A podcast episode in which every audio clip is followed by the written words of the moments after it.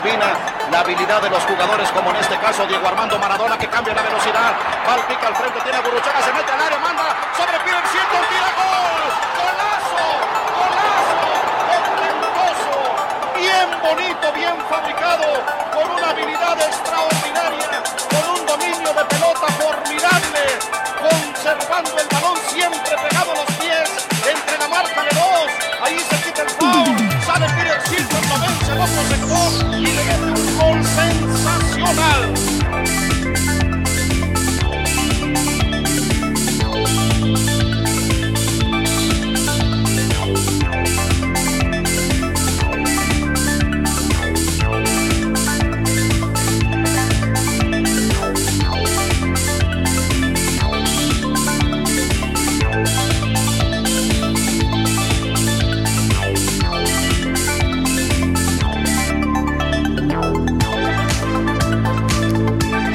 Herzlich willkommen bei STR. Mein Name ist Ricky und mit mir in der Leitung der Sebastian. Guten Abend, Sebastian.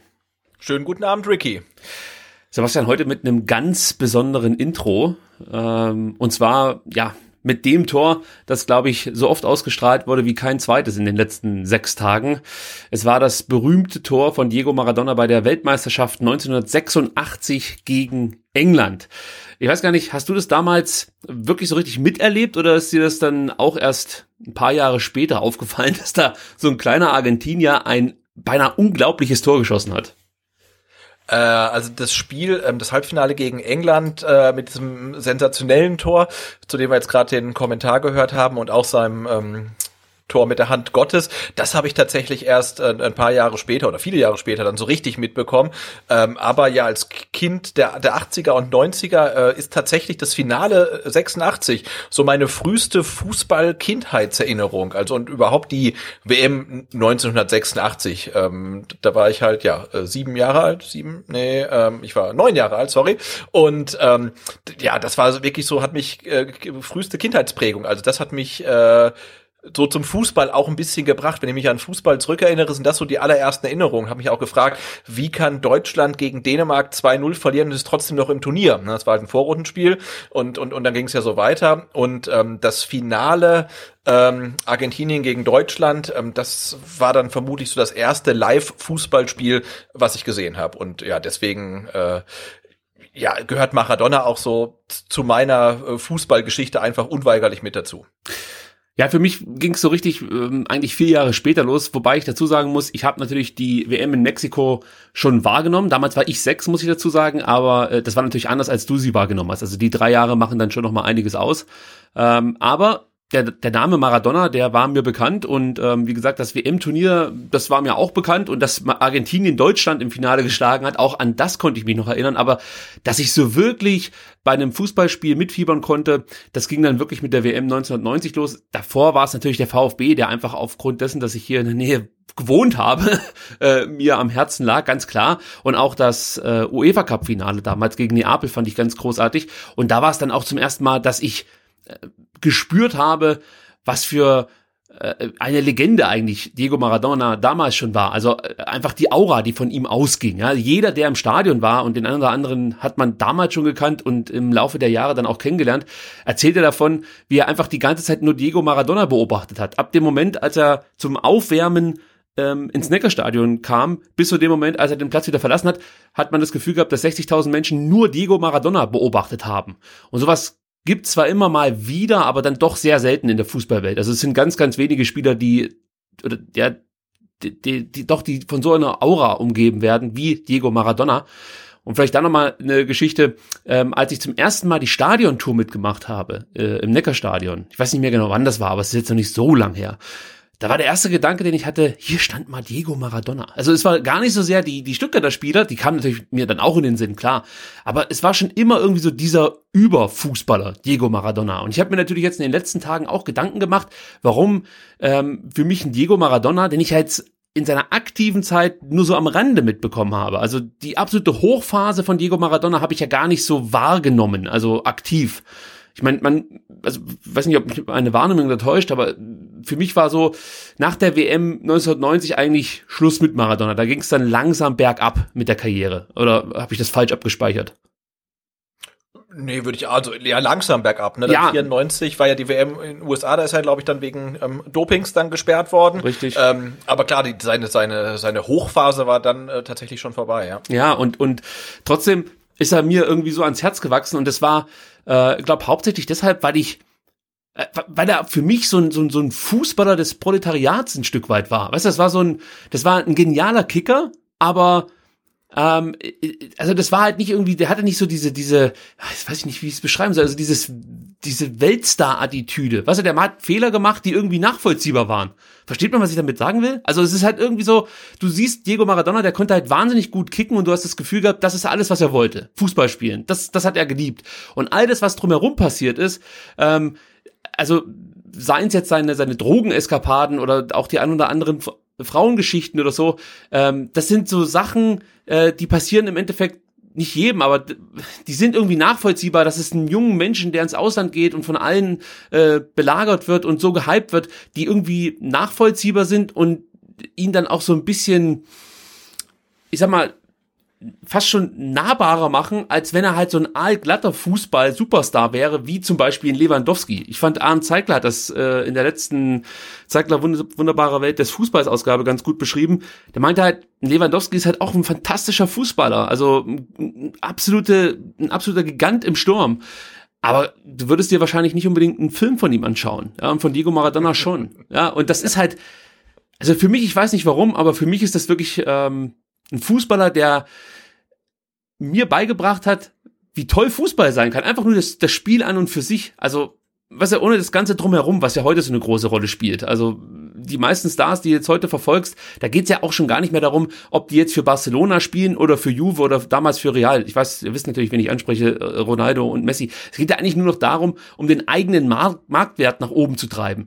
Und mir kam's so vor, als wäre das jetzt nicht das Wichtigste für Maradona, so in dem Moment. Weil er wollte einfach Fußball spielen für Leute, die ihn lieben. Deswegen passten ja zum Beispiel auch die Boca Juniors so gut zu ihm, ja, und nicht River Plate, die halt eher dann für die Reichen gespielt haben. Deswegen passte auch Neapel besser als Barcelona. Ja, Neapel ist halt eher so ein Arbeiterverein und Barcelona ist halt eher so ein Schickimicki-Club, wenn man das mal so sagen kann.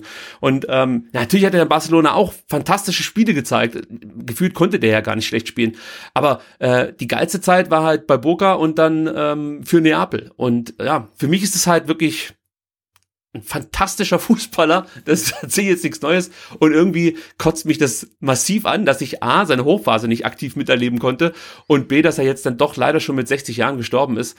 Weil irgendwie habe ich gerade als er jetzt dann Ende Oktober 60 geworden ist, immer so ein bisschen gehofft, dass es irgendwann mal diese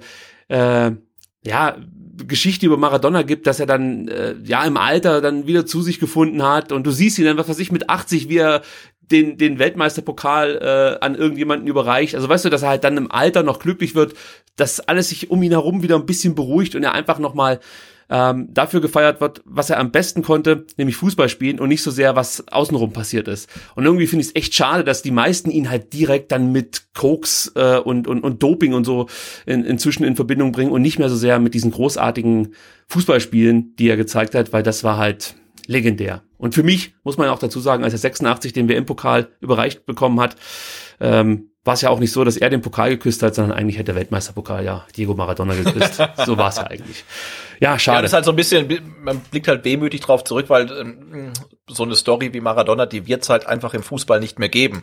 Was gar nicht daran liegt, dass es dann vielleicht gar nicht mehr so Charaktere wie ihn gibt. Aber es wird halt ja gar nicht mehr zugelassen von Beratern, von den Medien, von den sozialen Medien.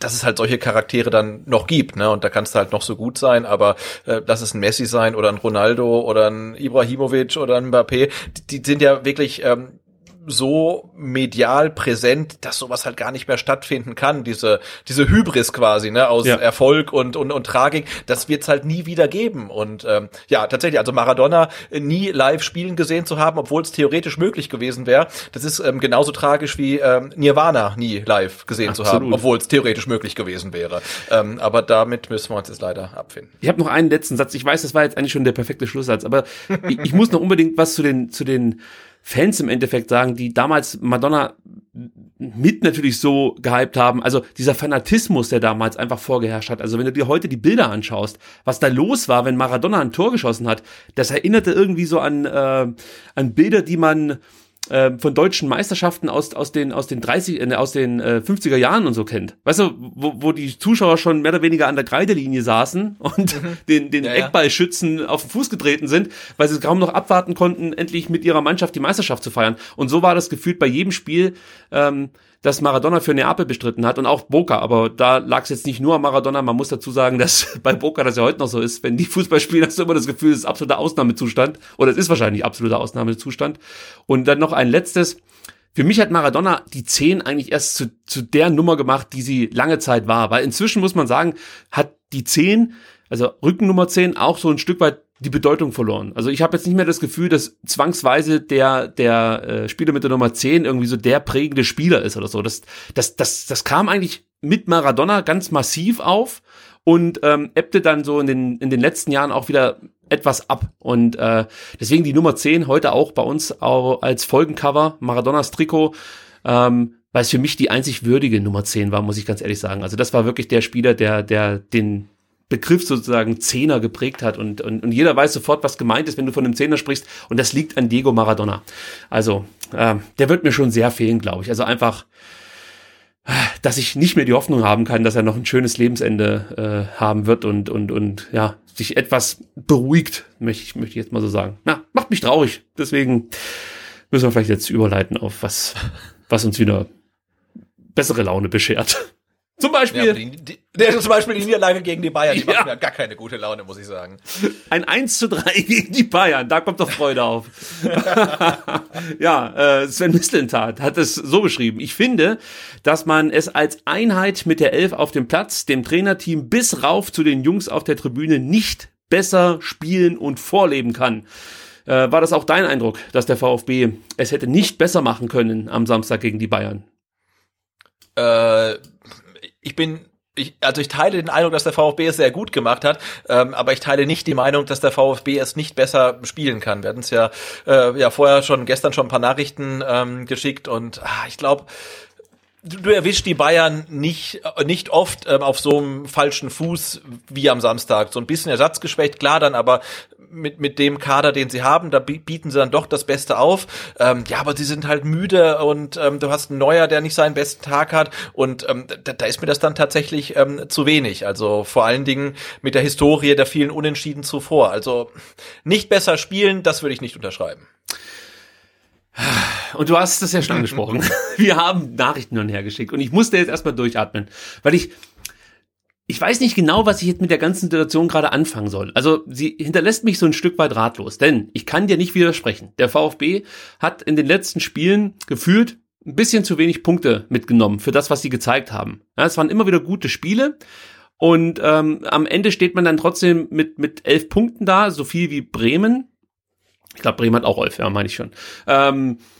Und gefühlt haben die aber viel schlechter Fußball gespielt. Und du denkst so, Mensch, da muss doch einfach mehr drin sein für den VfB als nur diese 11 Punkte. Man hätte gegen Schalke mit Sicherheit gewinnen können. Und du sagst es, auch gegen die Bayern war jetzt mehr drin. Aber zur ganzen Geschichte gehört halt auch, dass die Bayern mehr oder weniger aus dem Nichts 3 Tore machen, beziehungsweise einfach nur durch individuelle Qualität. Und jetzt, wenn wir wirklich mal nur bei dem Bayern-Spiel bleiben, dann ist man natürlich ganz schnell bei der Effizienz. Das wurde natürlich auch schon von Sven Mislintat erkannt und auch von Pellegrino Matarazzo angesprochen. Wir haben es letzte Woche auch schon mal thematisiert, auf Twitter wird es hoch und runter diskutiert. Aber das gehört ja vielleicht auch so ein bisschen zum Reifeprozess dieser jungen Mannschaft, dass sie eben diese Fehler jetzt noch machen und Chancen nicht so nutzen, wie wir das gewohnt sind. Ist halt jetzt die Frage, erhöhen wir letzten Endes schon ungewollt jetzt selber den Druck? Wir sind ja an und für sich zufrieden, wie der VfB spielt. Du kannst mir gerne widersprechen, wenn du es anders siehst.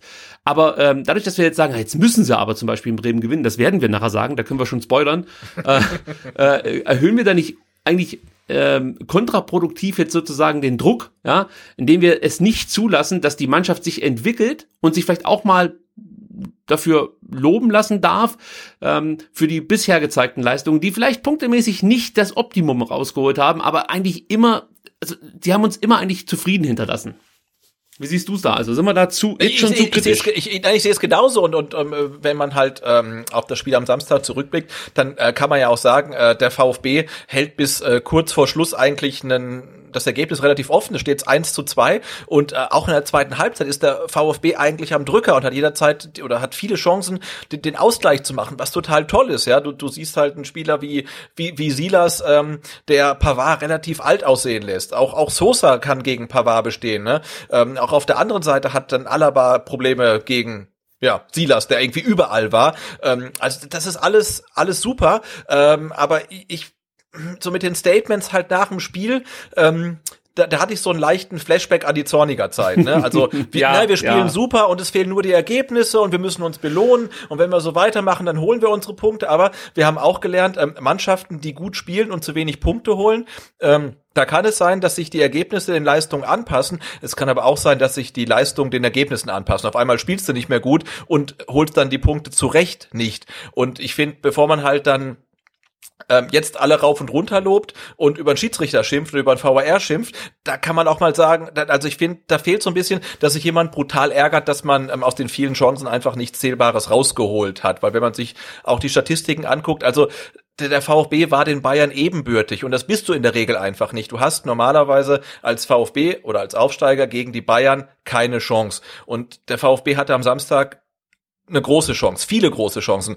und er hat sie nicht genutzt und das ärgert mich so ein bisschen, vor allen Dingen halt mit Rückblick auf die anderen Spiele, wo man auch große Chancen hatte zu gewinnen und es auch nicht geschafft hat und ich finde, es ist ein schmaler Grat. Natürlich darf man jetzt nicht Druck aufbauen und sagen, ihr müsst auf jeden Fall jetzt punkten, weil die Mannschaft spielt ja gut. Auf der anderen Seite finde ich, wenn ich, die Statements lese, schleicht sich da so eine gewisse Attitüde ein, dass man sagt, hey, wir spielen total super und wenn wir so spielen wie gegen die Bayern, dann holen wir in Bremen auf jeden Fall 3 Punkte und das ist halt schlichtweg nicht so. Und das finde ich so ein bisschen gefährlich und da ist jetzt halt Matarazzo gefordert und vielleicht auch Mislintat. Das ist natürlich eine schwierige Aufgabe, da das vernünftige Maß zu finden aus vielleicht schon so ein bisschen Druck aufbauen, Selbstkritik, aber natürlich auch die Leistung der Mannschaft nicht kleinreden, weil sie haben natürlich richtig gut gespielt, aber es springt halt schon zu oft nichts Zählbares dabei heraus. Also ich kann dir versichern, ich war sehr wütend am Samstag, wenn dir das ausreicht. Ich war so wütend, dass ich meine STR-Spielsession sogar auf Sonntag verschoben habe. Eigentlich wollte ich das direkt nach dem Spiel machen, aber mich hat der Schiedsrichter Harm Osmars tierisch genervt. Mich hat der VfB genervt. Mich haben Fehler genervt, die so vermeidbar gewesen wären und dann vielleicht zu einem besseren Resultat dazu beigetragen hätten letzten Endes. Also ich war sehr genervt. Aber wir werden das Spiel jetzt mal durchgehen und dann schauen wir mal, ob ich mich inzwischen beruhigt habe und ob wir uns am Ende vielleicht darauf einigen können, dass der VfB irgendwas Positives aus diesem Bayern-Spiel mitnehmen kann. Also, los ging's damit, dass der VfB ohne die Davi gespielt hat. Der musste aufgrund eines Faserrisses im Hüftbereich die Segel streichen und wird auch gegen Bremen nicht dabei sein. Das kann man schon mal hier vorwegschicken. Dafür spielte Philipp Förster. War, glaube ich, eine kleine Überraschung. Mavropanos hat es auch zurück in die Startelf geschafft. Stenzel musste auf die Bank. Ganz konkrete Frage. Wie überrascht warst du davon, dass das zum einen Förster gespielt hat und zum anderen Mavropanos? Ich war sehr überrascht. Also beide Personalien, weil eigentlich sagen wir immer, wenn die Davi nicht spielen kann, kannst du ihn mit Clement 1:1 ersetzen, weil es ähnliche Spielertypen sind. Also da hat mich dann das Startelfdebüt in der Bundesliga von Philipp Förster doch schon ziemlich überrascht. Und gut, Mavropanos hat man ja in der Woche vorher immer schon so ein bisschen zwischen den Zeilen gehört, dass der Chancen auf einen Startelf-Einsatz hat, aber dass er, nachdem seine Verletzung sich jetzt als nicht so gravierend herausgestellt hat, dann wirklich bei der ersten Gelegenheit gleich wieder in der Startelf steht, dann auch noch gegen Bayern München. Das hat mich dann schon ein bisschen überrascht, weil Stenzel ja auch in den letzten Spielen das nicht wirklich schlecht gemacht hat, aber das scheint ja auch dann einen taktischen Hintergrund zu haben, dass du halt vielleicht noch jemanden in der Dreierkette haben willst, der noch ein bisschen körperlicher ist und vielleicht auch ein Stück weit schneller. Und zu Didavi noch kurz ergänzt, der hat sich ja nicht nur an der Hüfte verletzt, sondern auch seinen Instagram-Account deaktiviert oder gelöscht. Wusstest du das? Nee. Das gibt's ja gar also nicht. Nicht vor dem Spiel, sondern schon vor einigen Wochen. Also was da los ist. Kann man da über Verschwörungstheorien nachdenken. Hat er das nicht schon mal gemacht? Na, hat dann ich glaube schon. Ja, ich glaube, er macht das regelmäßig. Wahrscheinlich will er den Algorithmus von Instagram austricksen. Hätte so. Diego Maradona niemals gemacht. Diego Maradona hätte nämlich Instagram gelöscht und nicht seinen Instagram-Account. Ja, so. Mavropanos könnte natürlich auch sein, dass man sich gedacht hat, Mensch, wenn der Coman spielt mit seinem Tempo, da braucht man vielleicht einen schnelleren Spieler als Stenzel. Dazu kommt, dass Mavropanos einfach ein bisschen mehr Wucht verspricht, das hast du ja schon gesagt. Genau. Ja. Und wenn er fit ist, glaube ich auch, dass er in der Dreierkette besser aufgehoben ist als Stenzel, weil Stenzel ist halt kein Halbverteidiger und Mavropanos schon eher. Bei Förster glaube ich, dass man sich da wirklich für einen gewissen Spielertyp entschieden hat von Seiten Matarazzo. Die Derby fällt aus, dann hast du ja im Endeffekt drei Optionen. Du kannst Klimowitz bringen, du kannst Förster bringen und den von dir angesprochenen Clement. Bei Clement habe ich das Gefühl, dass man aktuell nicht ganz so zufrieden mit ihm ist. Ich weiß jetzt nicht, ob sich das auf Trainingsleistungen bezieht oder einfach, ja, vielleicht reicht's auch nicht ganz. Also er hat ja zu Beginn nach Einwechslungen gerade durch Standards immer mal wieder für Gefahr gesorgt, aber so aus dem Spiel heraus war keine Verstärkung. So möchte ich es jetzt mal stehen lassen. Und dann hast du halt mit Klimowitz einen Spieler, der deutlich mehr, so, ich würde mal sagen, als hängende Spitze agiert und in Sachen Anlaufverhalten, also gerade Pressingverhalten, jetzt vielleicht nicht unbedingt seine absoluten Stärken hat. Und da ist natürlich mit Förster ein Spieler, der das eigentlich ganz gut kann. Wir werden nachher darauf zu sprechen kommen, dass es nicht immer funktioniert hat, aber im Großen und Ganzen ist Förster schon ein Spieler, der in seinem Anlaufverhalten, in seinem Pressingverhalten einfach ein sehr, sehr guter Spieler ist und im Gegensatz zum Beispiel zu Didavi dann jetzt nicht unbedingt der Typ ist, der immer mit dem Ball am Fuß sozusagen in den Strafraum geht, sondern sich dann auch mal im Strafraum positioniert, da Bälle entgegennimmt, weiterverteilt oder den Torabschluss sucht. Bei Didavi ist es ja dann eher so, dass er von außen, also vom Strafraum in den Strafraum manchmal dribbelt und oder manchmal halt einfach nur mit einem mit einem schnellen Lauf sozusagen dann in den Strafraum geht und dann abschließt. Das hast du jetzt bei Förster nicht so in der Art. Da fehlen ihm wahrscheinlich auch die technischen Fähigkeiten. Also ich denke, hier wollte... Genau, aber jetzt von den Optionen halt Klimowitz, Clement, Didavi, Förster, ist für mich auch Förster dann die defensivste und auch so ein bisschen die sicherste einfach, ne? Also insofern hat die Personalie schon überrascht, aber die Idee dahinter vielleicht nicht wirklich, dass du halt dann doch jemanden hast, der auch noch so ein bisschen Defensivarbeit mit leisten kann. Absolut. Die Bayern auf ihrer Seite in Top-Besetzung mit Lewandowski, Coman, Tolisso, Pavard, Hernandez, Goretzka, das waren ja alle Spieler, hätte man sich gut vorstellen können, dass der ein oder andere von den genannten eine Pause bekommt. Das war dann nicht der Fall. Das war schon überraschend, würde ich sagen. Also ich habe schon ein bisschen darauf gehofft, dass da vielleicht der ein oder andere seine Pause bekommt. Aber genau, wobei jetzt nach dem Sieg gegen Salzburg in der Champions League spielen sie ja, ich weiß gar nicht heute oder morgen, aber sie sind halt in der Champions League safe Gruppensieger. Ne? Ja, also egal, wie sie jetzt die letzten zwei Spiele spielen. Und da war eigentlich klar, gegen Stuttgart, nach dem 1:1 gegen Bremen, müssen sie eigentlich gewinnen. Und dann können sie eigentlich alle dann gegen Atletico Madrid zu Hause lassen da halt irgendwie eine B-, C- oder D-Mannschaft spielen, bevor es dann nächste Woche dann, glaube ich, die spielen gegen Leipzig dann schon wieder alle brauchen. Aber es war dann eigentlich abzusehen, dass sie vermutlich nicht mit der zweiten Elf nach Stuttgart reisen. Ja, also ich hatte trotzdem die Hoffnung, dass der eine oder andere vielleicht geschont wird. Das war, wie du schon sagst, nicht der Fall. Der VfB brauchte auch so 10 Minuten, um in die Partie zu kommen. In der dritten Minute gibt's dann gleich den Pfostenkopfball von Lewandowski. Vielleicht ganz kurz zu der Szene. Da konnte man nämlich was sehen, dass man in den ersten 10 Minuten ein paar Mal bemerkt hat. Coulibaly, der Boateng früh unter Druck setzt, und Alaba war dann der Spieler, der frei war, weil zum Beispiel jetzt in dem Fall Förster Alaba zu spät angelaufen hat. Das haben wir wenige Minuten nach dieser Chance in der dritten Minute auch nochmal gesehen. Und ich habe ja gerade eben ausgeführt, dass Förster an und für sich eher ein Spieler ist, der dann auch mal oder seine Qualität hat, auch im Pressingverhalten. Und in den ersten Minuten dachte ich so, oh Gott, was ist denn da los? Entweder schnallt er es nicht oder das ist irgendwie eine Vorgabe von Matarazzo, dass er sich nicht so früh einschalten soll in Sachen Pressing. Ich weiß es nicht, aber in dem Fall war es halt eben so, Coulibaly setzt Boateng unter Druck, der spielt dann weiter zu Alaba und das war halt nur möglich, weil Förster Alaba nicht angelaufen hat, und ich bin mir sicher, hätte Förster Alaba unter Druck gesetzt, dann hätte Boateng wahrscheinlich einen langen Ball gespielt. Ich weiß jetzt nicht, wie das dann ausgegangen wäre, weil das kann er ja auch ganz gut, aber es wäre zumindest mal dann nicht zu diesem Spielaufbau gekommen. Dann war es so, dass Alaba relativ viel Zeit dafür hat, einen langen Ball auf Coman zu spielen, der dann Mavropanos davonhält. Da hatten wir zum ersten Mal dann schon das Duell Mavropanos-Coman, und da hat man schon noch gemerkt, dass Dinos Mavropanos so ein paar, dem fehlt dann einfach noch so ein paar Körner nach so einer dann doch schon längeren Verletzungspause. Das hast du in diesen ersten Minuten einfach gemerkt. Da brauchte er so ein bisschen, um in die Partie zu kommen. Es wurde dann später besser. Kommen wir gleich noch dazu. Dann gibt's direkt die Flanke mit links auf Lewandowski. Auch diese Abfolge. Also guckt euch einfach mal das an in der dritten Minute. Er läuft den Ball, Coman, und wirklich, also das ist eine Aktion, wie er den Ball erreicht und dann die Flanke mit links perfekt auf Lewandowski schlägt.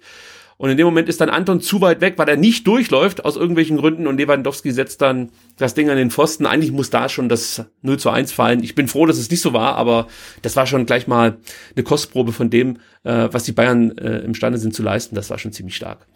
Ja, dann ist mir auch noch aufgefallen, Sebastian, ich habe es gerade eben angesprochen, dass Anton gerade in der Anfangsphase etwas überfordert und auch ein bisschen unbeweglich agiert hat. Also es war manchmal so ein bisschen hüftsteif und es lief später deutlich besser, aber irgendwie so richtig warm wurde ich mit Anton in dieser Partie nicht.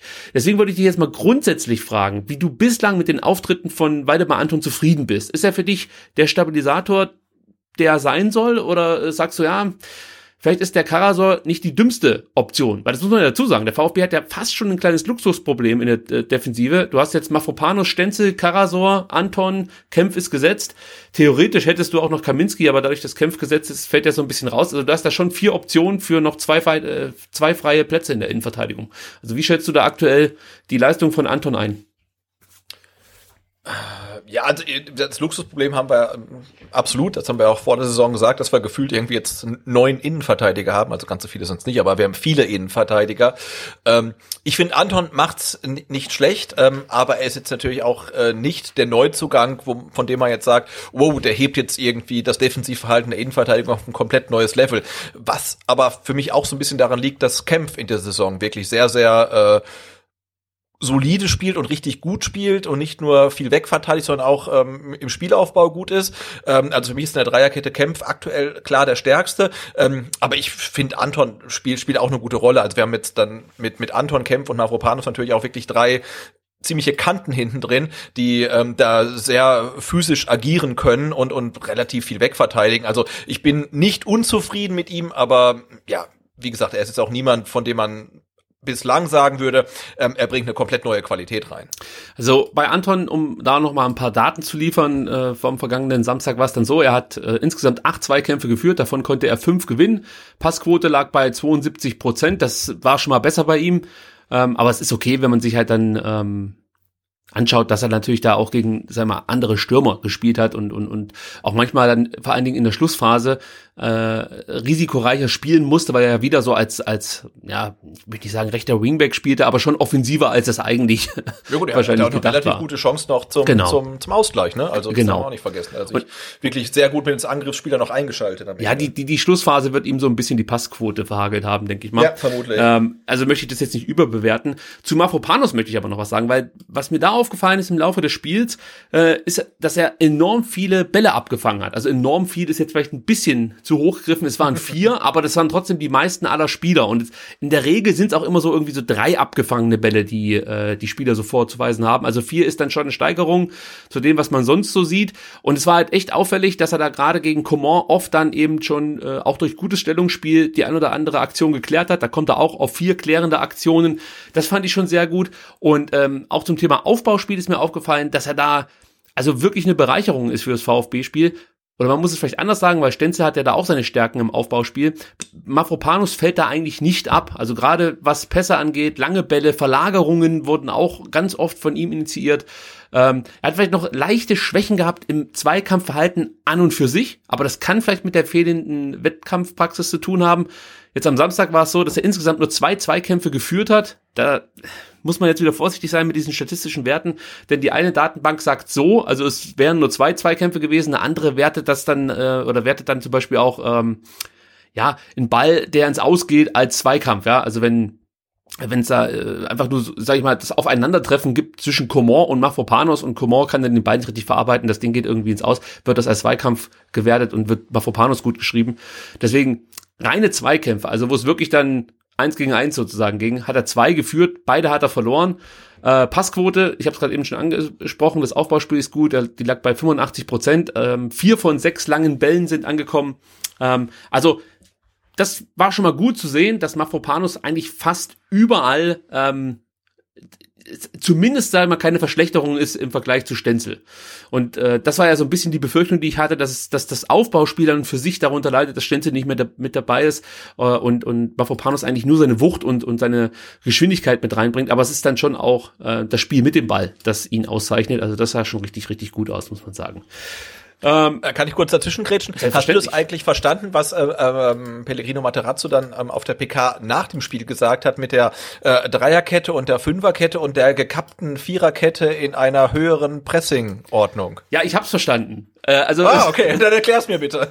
Ja, musst du eins nach dem anderen nochmal durchgehen, weil ich hab's jetzt hier nicht mir aufgeschrieben. Also, er hat was genau gesagt? Also sollen wir es kurz einspielen?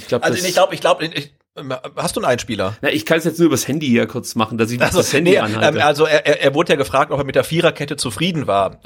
Und er hat dann, glaube ich, gesagt, es war ja nicht immer eine Viererkette, sondern es war eine Fünferkette, wenn der Gegner einen Ballbesitz hatte, eine Dreierkette bei eigenem Ballbesitz und eine gekappte Viererkette in einer höheren Pressingordnung. Ja, die gekappte Viererkette ist praktisch, wenn sich Sosa so ein bisschen nach vorne schiebt im Vergleich zu den zwei Halbverteidigern. Und wenn der Angriff zum Beispiel dann über die andere Seite läuft, dann lässt sich Silas, gut, der bleibt ja nicht da, dann rutscht dann vielleicht eher ein wie heißt der Kollege, Mangala zum Beispiel ein Stück weit rüber oder Endo, oder meistens ist es dann Castro, der sich auf die rechte Seite hat fallen lassen. Also da sind sie wirklich sehr flexibel, würde ich jetzt mal so behaupten. Und das mit der Fünferkette ist ja das, was wir sowieso schon kennen, ja, dass du Sosa hast, der sich links zurückfallen lässt und in der Regel dann auf der rechten Seite Silas, aber das übernimmt auch manchmal ein Förster. Der hat das in der ersten Halbzeit gerade dann in den ersten, oder so nach 10, 15 Minuten ein paar Mal gemacht, so viel dann auch das 1:0, auf das wir gleich zu sprechen kommen. Das war ja auch in der Situation, als Förster sich praktisch als Rechtsverteidiger versucht hat. Also wenn man das so sagen kann, ja, es ist ja kein klassischer Rechtsverteidiger, aber wenn wir jetzt in diese Fünferkette denken, dann ist ja praktisch der Herr Mavropanos der Halbverteidiger auf der rechten Seite und daneben wäre dann Förster gewesen. Also das ist alles immer sehr fluide beim VfB, deswegen das gefällt mir auch richtig gut. Das ist nicht so einfach ausrechenbar, was sie spielen. Und für mich ist das mit die größte Stärke im Vergleich zu den anderen Abstiegskandidaten, dass der VfB eigentlich immer eine Antwort auf das hat, was der Gegner bietet. Und das macht mir auch Mut, dass der VfB mindestens 3 Mannschaften hinter sich lassen wird, weil da merkst du halt schon, dass bei Mannschaften wie Mainz, natürlich bei Schalke, da brauchen wir gar nicht drüber reden, auch bei Köln, dass es da oft an zweiten Lösungswegen fehlt. Und beim VfB habe ich das Gefühl, dass man sich gar nicht für 2 oder 3 erstmal festlegen kann und eigentlich 5, 6 in der Hinterhand noch hat. Ganz so schlimm ist es oder ganz so gut ist es nicht. Aber du weißt, was ich meine. Also man hat halt einfach mehrere Möglichkeiten, auf diverse Situationen zu reagieren. Und das macht mir eigentlich Mut. Und die Mannschaft kann es auch komplett umsetzen. Weißt du, es ist jetzt nicht so, dass die überfordert wären mit diesen Systemwechseln, weil sie eben nicht so sehr im System denken, sondern die Prinzipien, von denen ja dann auch oft schon geredet wurde, beherzigen. Das ist das. Ja, und das ist erstaunlich, ne? Also wir erinnern uns, ist noch nicht so lange her, dass dann ein Trainer namens Hannes Wolf die Mannschaft angeblich irgendwie mit taktischen Informationen irgendwie überfrachtet und überfordert hat.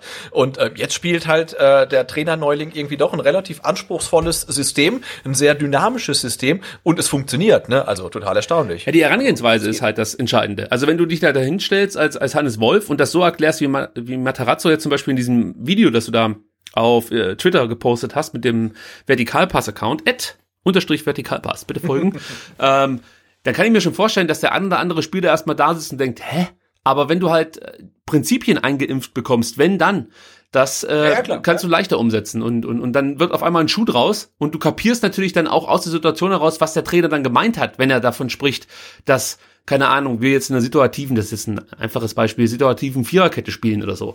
Das wird ja dann plötzlich klar und dann schafft es wahrscheinlich Matarazzo eher als Wolf, den Spielern das zu vermitteln, was er spielen lassen will und, was man dazu sagen muss, vielleicht wollen die Spieler auch verstehen, was der Trainer vorgibt. Das war ja bei Wolf dann auch nicht immer der Fall, muss man vielleicht zur Ehrenrettung von Hannes Wolf jetzt noch sagen. Gut, also der VfB, frühes Pressing, das war wieder auffällig mit Coulibaly, Förster und Castro. Förster spielte ja fast so eine Art zweite Spitze. Das war. Ja, genau, ich dachte auch, ne? Ich dachte, als ich die Aufstellung las, vorm Spiel, dachte ich, okay, Silas tatsächlich als zentrale Spitze, aber hat er ja wirklich schon nach wenigen Minuten gesehen, oder nach wenigen Sekunden, also Coulibaly nimmt eigentlich vorderste Position ein und wenn die Bayern im Ballbesitz waren, waren dann tatsächlich Coulibaly und Förster, die ersten 2 Spieler, die, vorne standen und Silas dann wirklich auf dem rechten Flügel, später auf dem linken Flügel, dann wieder auf dem rechten Flügel oder wieder auf dem linken Flügel, also der hat ja wahnsinnig oft gewechselt. Kam dann dahinter, aber Coulibaly, Förster, die ersten 2 Angreifer. Und dann fiel auch das 1:0 in der 20. Minute durch Coulibaly. Nach einem Einwurf von Mavropanos, jetzt immer bei der Situation, Förster bekommt den Ball, setzt sich dann wirklich grandios, möchte ich fast schon sagen, gegen Goretzka und Hernandez durch, spielt dann auch noch im absolut richtigen Moment den Pass auf Silas und dann geht natürlich die Post ab, wie Silas da auf der rechten Seite Alaba davon marschiert, das ist schon sehr schön gewesen. Und Silas spielt dann wirklich die perfekte Flanke mit so einem leichten Bogen auf Coulibaly. Ja, also den Ball hätte ich ihm nicht zugetraut, ganz ehrlich. Also, nee, also es ist technisch so anspruchsvoll auch, also weißt du, es war ja keine gerade Flanke oder ein gerade gespielter Ball, sondern du siehst ja richtig, wie der Ball noch so einen leichten Bogen macht und ich glaube, das macht's für Manuel Neuer auch so schwer. Der wird ja zu Recht danach dafür kritisiert, dass er nicht so allzu gut aussah bei der Situation, aber wenn du den Ball halt also wirklich verfolgst in Zeitlupe, siehst du, wie der Ball sich wegdreht von Manuel Neuer. Also, ich glaube, das war echt nicht so leicht, daran zu kommen für Neuer. Es war echt eine schwierige Situation. Leicht war das auf keinen Fall. Ich meine, man geht ja immer von dem Niveau aus, auf dem Manuel Neuer normalerweise spielt. Und das ist, dass man überhaupt drüber diskutieren kann, ob das ein Fehler war, das kennt man von ihm ja eigentlich gar nicht. Und in der Situation muss man definitiv drüber diskutieren, weil er kommt raus, er kriegt den Ball nicht. Und Coulibaly hat ein relativ einfaches Spiel, wobei das auch, glaube ich, gar nicht so einfach ist, weil er irgendwie Neuer da doch noch im Weg liegt quasi. Es ist halt Neuer. Weißt du, also ja, eben.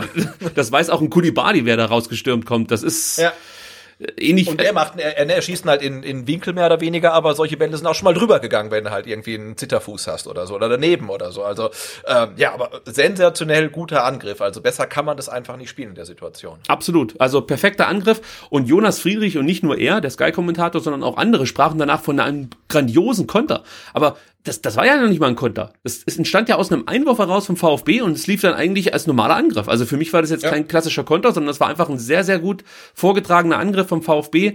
Und da muss man ganz kurz auch nochmal über Silas sprechen. Diese Entwicklung, die der jetzt in den letzten Monaten gemacht hat, ist wirklich unglaublich. Und das Schöne ist, dass die starke Anfangsphase von Silas jetzt nicht nur irgendwie ein Ausreißer war nach oben, sondern die schlechten Spiele, die er nach seiner Knieverletzung gemacht hat, die waren eher der Ausreißer. Das ist eigentlich das Tolle. Also wenn du siehst, was der spielt, dann hofft man ja jetzt schon, dass die Woche noch irgendwann die Nachricht kommt, dass Silas hier in Stuttgart am besten verhaftet wurde und die Stadt nicht mehr verlassen darf die nächsten 10 Jahre, weil der Spieler ist schon, das ist schon ein Spieler, ich glaube, den werden wir in 10 Jahren, weiß nicht wo sehen, aber auf jeden Fall nicht mehr in Stuttgart. Das ist auf jeden Fall schon mal jetzt sicher. Also, toller Angriff, das 1:0, hervorragend. Und bei Coulibaly müssen wir vielleicht auch direkt mal sagen, richtig starke Vorstellung, auch wenn die Daten etwas anderes sagen.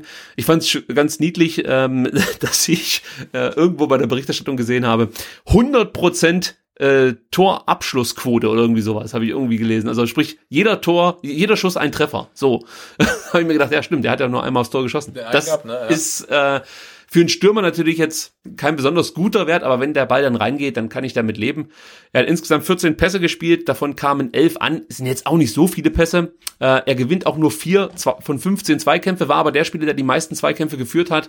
31 Ballaktionen insgesamt ist okay. Stand dreimal im Abseits, aber jetzt sage ich dir, was mir besonders gut gefallen hat, er hat 3 Bälle abgefangen. Und das war auch wichtig, dass er da sich im Pressing wirklich gut geschlagen hat gegen richtig gute Leute und immer wieder Bälle erobert hat, wichtige Bälle abgefangen hat und dann dazu beigetragen hat, dass der VfB eigentlich ständig gefährlich war. Also gerade in der ersten Halbzeit ging so viel Gefahr eigentlich vom VfB in Ballbesitz aus, dass du als Bayern, glaube ich, schon ganz kurz mal überlegen musstest, gegen wen wir hier gerade spielen. Es ist ja immer noch ein Zweitliga-Aufsteiger, aber es wirkte halt nicht so. Ja, und ich fand es auch ein bisschen schade, dass in der Berichterstattung danach dann oft davon gesprochen wurde, dass die Bayern überhaupt nicht so gut hinten stehen und alles immer so draufgeschoben, wie viele Spiele die schon haben und so. Ich fand, der VfB hat es halt einfach richtig, richtig gut gemacht. Besser, als man das eigentlich von einem Aufsteiger erwarten darf. Das war so mein Eindruck. Und vor allem muss man da, wie gesagt, jetzt nochmal Coulibaly hervorheben, der der spielt das da vorne drin, als würde er das jetzt schon seit 1, 2, 3 Jahren auf diesem Niveau machen oder zumindest auf Zweitliganiveau, aber wir wissen ja, wo er letztes Jahr gespielt hat. Also auch da nochmal Hut ab vor der Leistungssteigerung von Tongo Coulibaly in den letzten Monaten. Ja, also sensationelle Entwicklung. Was mir halt im Bayern-Spiel wieder aufgefallen ist und generell, dass er halt eigentlich in jedem Zweikampf ins Dribbling geht und dadurch auch so ein Stück weit leicht ausrechenbar ist. Und ich glaube, da fehlt seinem Spiel noch so ein paar Facetten halt, dass er sich dann vielleicht auch mal vom Ball trennen kann und dann doch nochmal zurückspielt, querspielt, wo auch immer hinspielt. Aber eigentlich kannst du als Gegenspieler davon ausgehen, wenn der auf mich zuläuft, der geht ins Dribbling. Und da hat er dann relativ gefühlt viele Bälle verloren, aber der ist noch so jung, also ich glaube, diese Variabilität wird er noch in sein Spiel reinbringen können, aber das ist mir da so ein bisschen aufgefallen, aber du hast gesagt, letzte Saison 5. Liga gekickt und jetzt spielt er gegen Champions League Sieger und fällt eher positiv als negativ auf, also das ist sensationell. Also insgesamt 5 Dribbling-Versuche, 2 davon erfolgreich, ja, das ist mit Sicherheit noch ausbaubar. Gegen die beiden ist das völlig okay, ne? Ja, aber ich verstehe schon, was du meinst, das stimmt auch, also da fehlt so ein bisschen Varianz. Du kannst ihn ja jetzt auch nicht so anspielen wie zum Beispiel Kalajdzic, er legt dann die Bälle ab, das ist halt ein anderer Stürmertyp und auf dem Niveau von González ist er natürlich noch lange nicht, der natürlich viel mehr Facetten vorzuweisen hat, aber ich sag mal so, es deutet sich an, dass Coulibaly auch wirklich ein richtig guter Transfer wird im Nachhinein für den VfB und er hat jetzt dieses erste Jahr dann vielleicht auch gebraucht, um hier anzukommen. Und jetzt überlege ich gerade, welcher schlaue Jugendtrainer das mal gesagt hat in irgendeinem Podcast. Da ging es nämlich darum, ach genau, es war noch nicht mein Jugendtrainer, es war Freddy Bobic. Der hat mal gesagt, man sollte gerade die jungen Spieler, die man transferiert, eigentlich nie nach dem ersten Jahr beurteilen, weil es, egal wo die herkommt, völlig normal ist, wenn du in eine neue Stadt kommst, also auch wenn du, was weiß ich, von Berlin nach Frankfurt gehst oder so, dass du erstmal eine Zeit brauchst, um anzukommen. Und das kann unter Umständen halt ein Jahr dauern. Deswegen sollte man eigentlich bei jungen Spielern immer dieses erste Jahr mehr oder weniger als verschenktes Jahr ist es ja nicht, aber so als Ankunftsjahr bezeichnen, wo man halt als, sag ich mal, nicht so genau hinguckt und die eigentliche Leistung sollte dann in den darauffolgenden Jahren erbracht werden. Deswegen hat er auch mal davon gesprochen, dass er gerne die jungen Spieler für 4-5 Jahre verpflichtet, was ja relativ normal ist inzwischen, weil sie halt einfach dieses erste Jahr nicht die, oder weil man nicht die Leistungen von ihnen abfordert, die sie eigentlich dann vielleicht später mal bringen sollten. Und das siehst du jetzt bei Coulibaly auch. Also diese Fortschritte, die er macht, sind schon beachtlich. Ja, und er ist 19, ne? Also er ist einfach 19 Jahre alt. Das ist irre. Was mir noch aufgefallen ist, dass der VfB nach der Führung mal so eine kurze Phase hatte. Da haben sich die Sechser relativ weit nach hinten fallen lassen, Endo und Mangala. Also fast schon dann in die Innenverteidigung rein oder ganz knapp davor. Und da hatte ich das Gefühl, dass das so ein bisschen die Ordnung durcheinander gebracht hat. Weil eigentlich hat das ganz gut funktioniert ja zu Beginn. Also es gab diese Chance da in der 3. Minute für die Bayern, aber sonst war nicht allzu viel los. Und die haben das ganz gut verteidigt, aber da gab es diese Momente so gerade um die 24. Minute herum, als Pavard 2 Distanzschüsse kurz hintereinander hatte, da hatte ich so das Gefühl, vielleicht sollte man wieder so ein bisschen mutiger werden. Und später war es dann auch so, dass Mangala und Endo wieder früher rausgeschoben haben. Man muss aber dann ehrlicherweise dazu sagen, dass später eigentlich genau durch so einen Fehler das 1-1 fällt, aber da kommen wir nachher drauf zu sprechen. Erstmal müssen wir über den Sportskameraden Förster reden.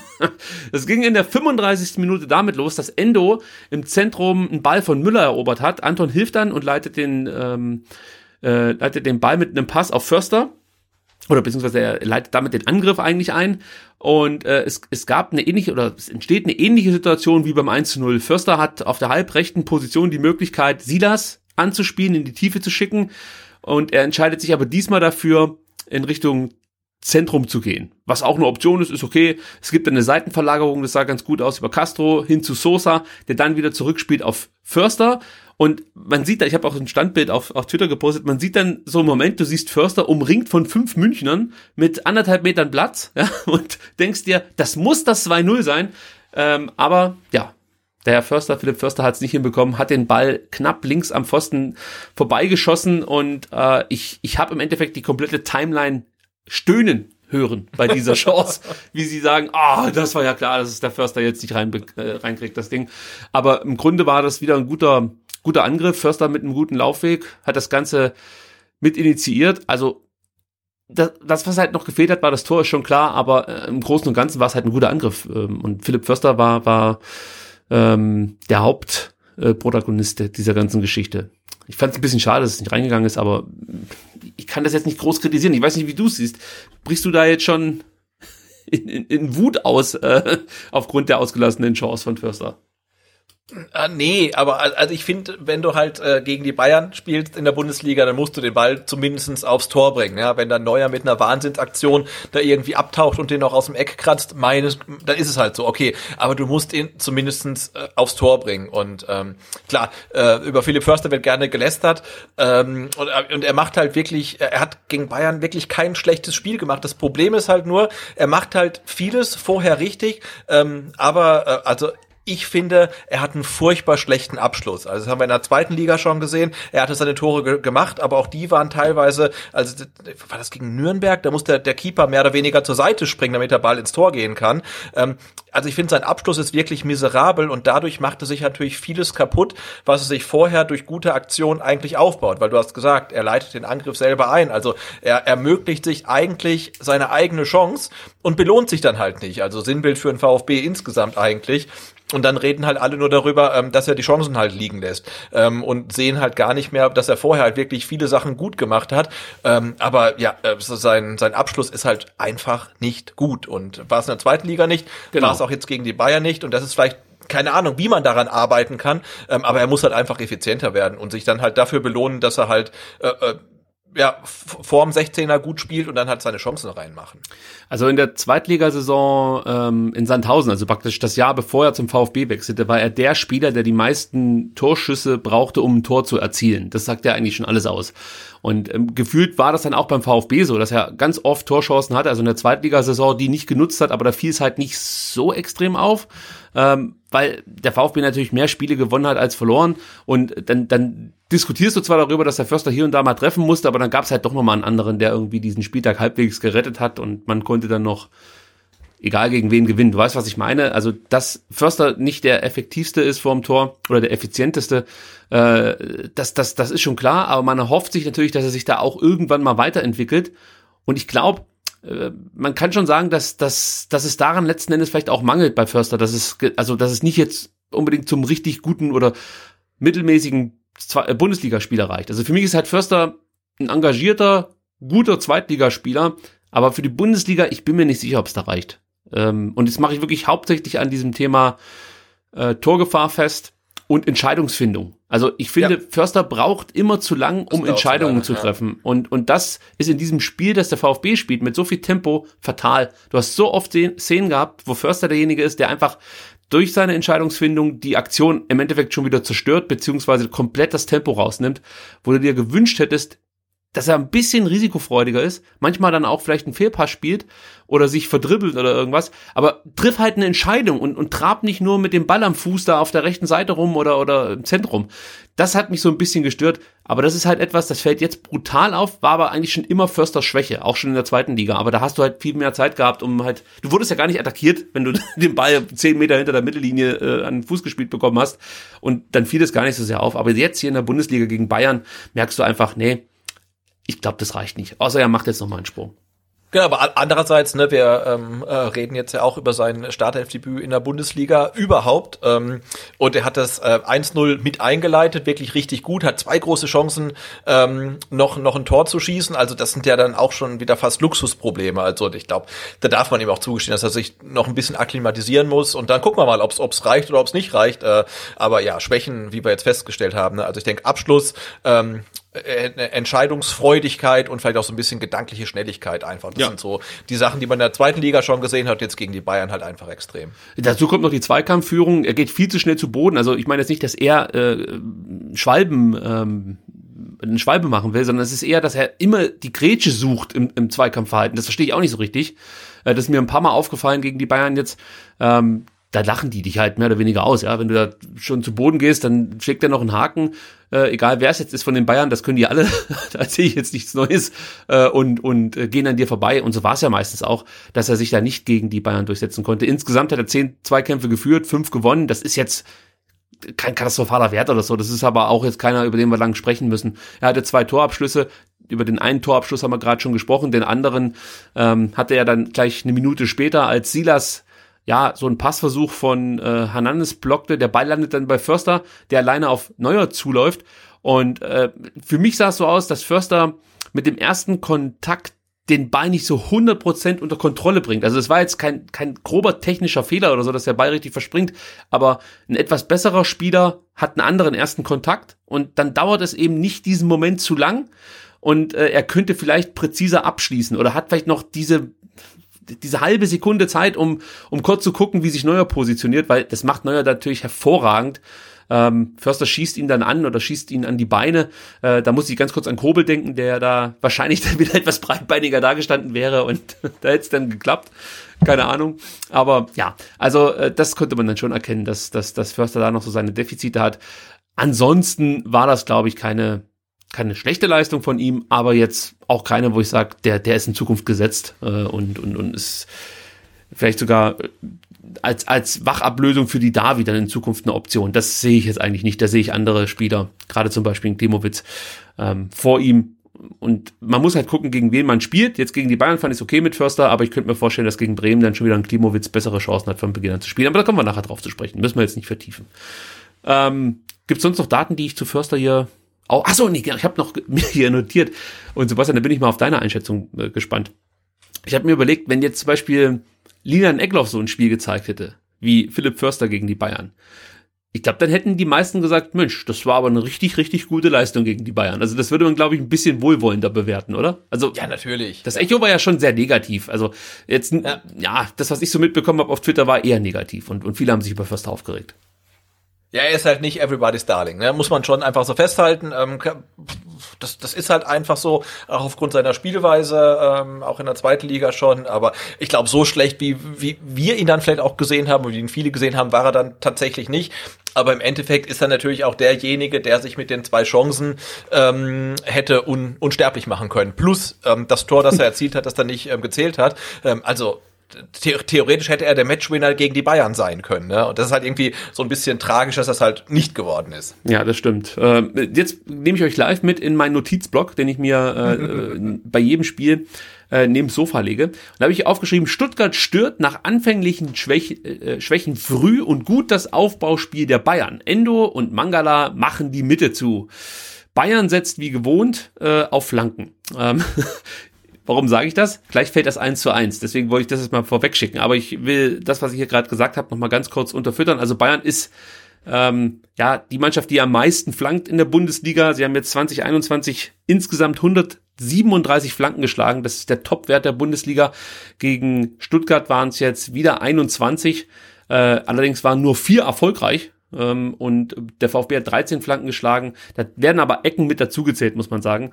Eine war erfolgreich, da haben wir jetzt also eine Effizienzquote von 19% bei den Bayern und 8% beim VfB. Und ich habe ja jetzt in der Presse das ein oder andere Mal gelesen, dass der VfB, es ging hauptsächlich um den VfB, sich in Sachen Flanken vielleicht steigern sollte und häufiger die Flanke suchen sollte und sozusagen dann noch eine zweite Option zu haben, neben den Dribblings, neben dem guten Passspiel, habe ich mir natürlich auch gedacht, ja, macht das so viel Sinn? Du hast erstens mal jetzt aktuell gar keinen Spieler vorne drin, der für seine Kopfballstärke bekannt ist. Gegen die Bayern war es definitiv nicht der Fall. Coulibaly ist nicht der Spieler, der regelmäßig mit dem Kopf einnetzt. Gleiches gilt für Förster oder Silas ist ja jetzt auch nicht der Kopfballspieler vorm Herrn. Also von daher macht das schon Sinn, dass man, glaube ich, eher die flachen Bälle bevorzugt. Nehmen wir zum Beispiel den Sosa, da wissen wir ja, der kann gut flanken, aber ich weiß nicht, ob es dir aufgefallen ist, seine Flanken kommen halt auch immer halb hoch oder gleich flach. Also ich glaube, das ist eher eine Vorgabe von Matarazzo und weniger eine Verschlechterung der Flankenskills von Sosa. Also ich weiß nicht, ob die Diskussion über Flanken momentan angebracht ist. Wie siehst du es denn? Ja, wenn du in der Mitte keinen drin hast, der Flanken verwerten kann, dann musst du nicht flanken. Also, wobei ich da mich jetzt auch die Definition interessieren würde. War der Ball von Silas auf Coulibaly eine Flanke? Ja, da bin ich mir auch nicht so sicher. Also ich würde es nicht als Flanke. Ich bin mir rein sportlich. Also für mich fliegt eine Flanke. Genau. Ja, das ist für mich keine Flanke. Aber es wird immer als Flanke bezeichnet. Für mich ist das einfach ein flacher Ball oder ein flacher Pass, aber keine Flanke. Also für mich ist die Definition einer Flanke, du schießt den Ball von außen relativ hoch, so dass der Spieler, der den Ball erreicht, den dann entweder mit dem Kopf oder von mir aus mit der Brust dann stoppen muss erstmal. Aber das, was jetzt Sosa vor dem 1:0 Silas vor dem 1:0 gezeigt hat, ist für mich eigentlich ein Pass. Und ich glaube, so wurde es auch in den Statistiken. Für mich ist ein Flachpass von außen in die Mitte auch keine Flanke. Aber ich weiß jetzt nicht, wie die Statistiker das definieren. Aber klar ist, du musst keine hohen Bälle an Fünfer schlagen, wenn du niemanden hast, der sie reinköpfen kann. Das ist ja klar. Ja, auf der anderen Seite muss man noch lobend erwähnen, der VfB sehr kopfballstark gegen die Bayern. Anton und Mavropanos nicht so sehr. Die gewinnen nämlich keinen Luftzweikampf. Anton hat nur einen geführt, muss man dazu sagen. Mavropanos gar keinen. Aber Endo gewinnt 3 von 3 Luftzweikämpfen. Sosa mit einem sehr starken Wert, hat 4 Luftzweikämpfe geführt, 3 gewonnen. Kempf hat alle seine Luftzweikämpfe gewonnen. Und defensiv gewinnt der VfB von 9 Luftzweikämpfen 8. Also das ist schon aus meiner Sicht ein sehr, sehr guter Wert. Also da haben wir ja schon ein paar Mal drüber gesprochen, dass der VfB da eigentlich zu Saisonbeginn ganz gute Werte vorweisen konnte, dann flachte das so ein bisschen ab. Jetzt gegen die Bayern hat man wieder gezeigt, dass das ganz gut funktioniert. Ich glaube auch, dass sich die Bayern allgemein das vielleicht ein bisschen einfacher vorgestellt haben, um in den Stuttgarter Strafraum zu kommen. Ist jetzt kein Zufall, dass die Tore auch nur von außerhalb des Strafraums gefallen sind. Es lag halt einfach daran, dass der VfB eigentlich den Strafraum sehr gut verteidigt hat über 90 Minuten. Das wollte ich jetzt hier nochmal ausarbeiten. Gefühlt war es ja so beim Zugucken, dass die 21 Flanken der Bayern, die in den VfB-Strafraum segelten, eigentlich relativ easy geklärt werden konnten. Also das hat der Innenverteidigung vom VfB oder auch den defensiven Mittelfeldspielern, wenn die da standen, jetzt nicht so viel Stress verursacht. Die konnten eigentlich alles da richtig sauber, solide und relativ relaxed auch wegverteidigen. Genau, und dann muss ich noch ganz kurz einen Wert hier mit einfließen lassen, bevor wir über das 1-1 sprechen. Und zwar geht es da ums Tempo des VfB. Also was die Sprintwerte angeht, war das wirklich eine richtig starke Partie. Der VfB hat insgesamt 304 Sprints angezogen und liegt inzwischen ligaweit auf Platz 3 in der Sprintwertung. Ja, also da kommt der VfB auf 2393 Sprints in 9 Spielen. Das ist ein richtig, richtig guter Wert. Und wie gesagt, die 304 gegen die Bayern ist wirklich ein absoluter Top-Wert. Also ich weiß nicht, ob der VfB in der Bundesliga überhaupt schon mal so einen Wert erreicht hat, seitdem diese Daten aufgezeichnet werden. Ich muss halt immer an diese Abstiegssaison denken, wo wir manchmal schon mit 100 Sprints zufrieden waren. Ich spitze jetzt bewusst zu. Aber das sind halt schon Werte, die einfach verdeutlichen, dass der VfB einen hochattraktiven Fußball spielen lassen möchte und das auch, ich sag mal jetzt, wenn man das Ergebnis ausblendet, meistens auch schafft. Also es ist schon so, dass es einfach geil ist, dem VfB beim Kicken zuzugucken, weil es eigentlich immer Spektakel. Also fast jedes Spiel ist Spektakel. Du hast vielleicht als Ausreißer dieses Leverkusen-Spiel mit drinne, aber ansonsten waren es immer unterhaltsame Spiele. Also ja, der VfB macht einfach Spaß, das wollte ich damit sagen. Kommen wir zum 1:1, Sebastian. Coman macht es in der 38. Minute. Los geht's damit, dass Silas den Ball verliert. Das löst am Ende den Angriff aus. Alaba und Goretzka setzen ihn da stark unter Druck oder beziehungsweise machen das auch einfach gut mit Qualität. Und dann siehst du eigentlich eine einstudierte Umschaltsituation der Bayern. Boateng mit einem langen Pass auf den sich so nach hinten fallen lassen, denn Gnabry, der leitet weiter auf Müller. Da sind wir übrigens bei dem Thema, das wir vorhin angesprochen haben. Müller, der sehr frei in dem Moment ist. Endo fehlt da, weil er zuvor zu weit aufgerückt ist. Also wir haben ja vorhin davon gesprochen, dass kurz nach dem 1:0 man sehen konnte, dass die Sechser des VfB sich relativ weit zurückgezogen haben. Das wurde dann später, wie gesagt, besser. Und dann war es halt eben so, dass Endo dann noch ziemlich tief in der Bayern-Hälfte war und die Umschaltsituation, er kam einfach nicht hinterher, das will ich im Endeffekt sagen. Er hat es nicht so schnell geschafft, wieder hinter Müller hinterherzukommen und das war dann letzten Endes auch ein Grund, warum überhaupt dieses Tor fallen könnte. Also Müller hat den Ball, Mavropanos macht dann die Mitte zu, die verteidigen das eigentlich ganz okay in dem Moment, würde ich sagen, oder was heißt ganz okay, die machen das eigentlich ganz gut und dann hat Müller eigentlich nur die Option, Coman auf links anzuspielen. Und dann bekommt Coman den Ball, da muss natürlich Mavropanos das Stück rausrücken, ist einfach aufgrund dieses seiner vorigen Position ist er halt einfach zu weit weg von Coman. Aber er kann nicht vorher auf Coman gehen, weil sonst kann ja Müller mit dem Ball mehr oder weniger da zwischen den beiden Innenverteidigern durchmarschieren oder zwischen die beiden Innenverteidiger den Ball spielen. Ist ja auch eine beliebte Angriffsoption, dass du praktisch die Tiefe suchst zwischen die beiden Innenverteidigern durch. Das haben sie eigentlich ganz gut verteidigt und mussten dann einfach in Kauf nehmen, dass Coman angespielt werden kann. Und der zeigt dann einen seiner berühmten Haken nach rechts, schafft sich dann Platz, sucht den Abschluss, zieht trocken ab. Das Ding geht ins Netz. Und ich habe jetzt hier mir noch notiert, Kobel, Fragezeichen. Ich will ihm absolut keine Schuld geben an dem Tor, aber es gibt schon manchmal Tage, da kann man solche Dinger noch halten, sage ich jetzt einfach mal. Wie siehst du's? Ja, ich habe dann auch im Eifer des Gefechts dann getwittert, ob Gregor Kobel da nicht so ein bisschen bahnschrankig aussah. Mhm. Ja, ist schwierig, ihm jetzt irgendwie da Anteile an dem Treffer zu geben. Also Mavropanos kann vielleicht auch ein bisschen aktiver in dem Zweikampf sein. Natürlich ist es super gut gemacht. Und ja, wenn wir noch auf das 1:2 und das 1:3 gucken, bei keinem kann man sagen, Kobel muss den halten oder er macht da einen Fehler. Aber ich würde sagen, wenn Gregor Kobel am Samstag einen richtig guten Tag gehabt hätte, also er hätte genauso einen guten Tag gehabt wie zum Beispiel Silas, hätte er einen von den dreien gehalten.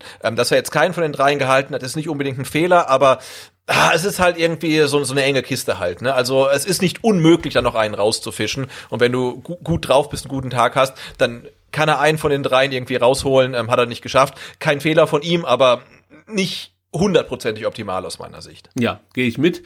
Der VfB hätte sofort zurückschlagen können, 39. Minute. Eigentlich steht 2:1, muss man sagen, aber dann meldet sich der VAR. Aber eins nach dem anderen, so ist es richtig. Boateng läuft erstmal einen langen Ball ab, der für Coulibaly gedacht war. Ich glaube, der Ball kam von Sosa, spielt dann auf Neuer und dann gibt's eben die Szene, die ihr jetzt wahrscheinlich alle schon 100-mal gesehen habt. Coulibaly berührt Neuers Arm, der rutscht so ein bisschen weg. Also das lag aber nicht daran, dass er von Coulibaly festgehalten wurde, sondern das war halt einfach, es hat einfach ein bisschen ausgerutscht und hat sich dann fallen lassen, weil er die Berührung von Coulibaly gespürt hat. Neuer reklamiert sofort, anstelle erstmal den Ball zu sichern, hebt er dann natürlich seinen Reklamierarm und das nutzt dann Castro aus, stibitzt sich den Ball, legt ihm Förster auf und der trifft dann aus 15 Metern ins fast leere Tor.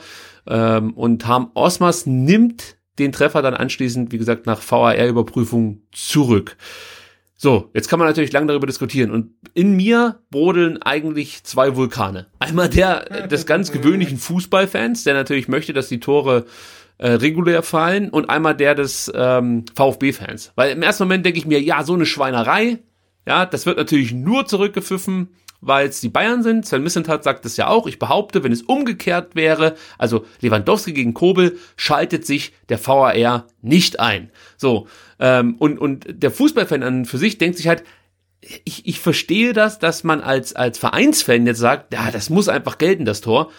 Aber irgendwie, nee, so ganz gehe ich damit nicht klar. Also wenn ich mir vorstellen würde, dass sowas passiert wäre auf unserer Seite, ja, also wie es Mislintat beschreibt, dass Lewandowski Kobel zu Boden reißt, dann, also ich wäre da, glaube ich, schon sehr erzürnt gewesen, wenn das Tor gezählt hätte in dem Moment. Und ich glaube, so muss ich dann die Situation für mich bewerten. Also, verstehst du? Also ich sehe, dass Neuer hier ganz, ganz viel aus dieser Situation macht. Ganz viel. Aber ein Stück weit erwarte ich das in so einem Moment fast schon, ja.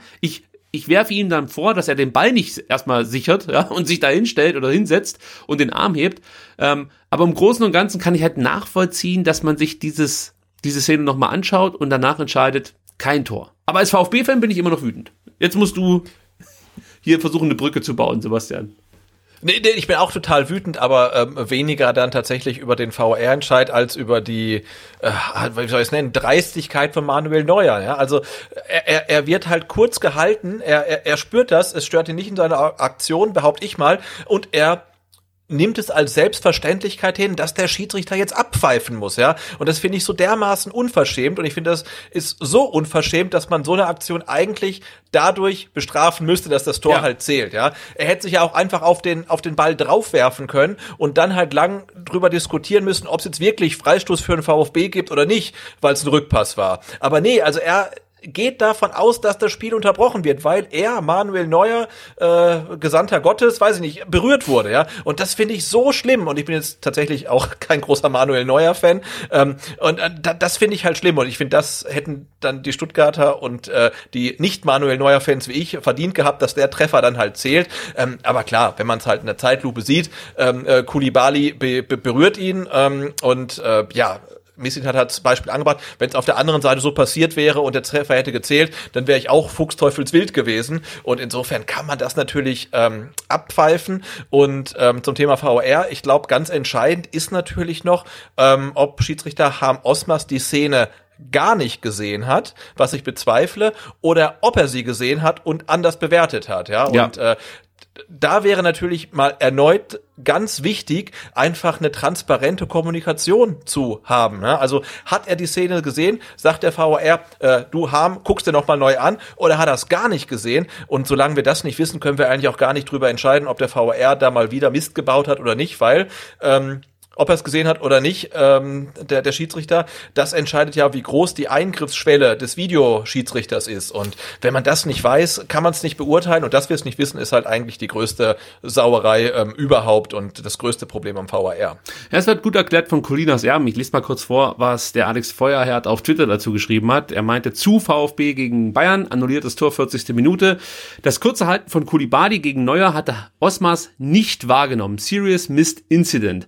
Jetzt muss ich gleich von mir einfügen, man sieht aber im Standbild, dass Harm Osmars zumindest direkt die Szene im Blickfeld hat. Jetzt ist natürlich damit nicht gesagt, dass er auch sieht, dass Coulibaly Neuer am Arm festhält.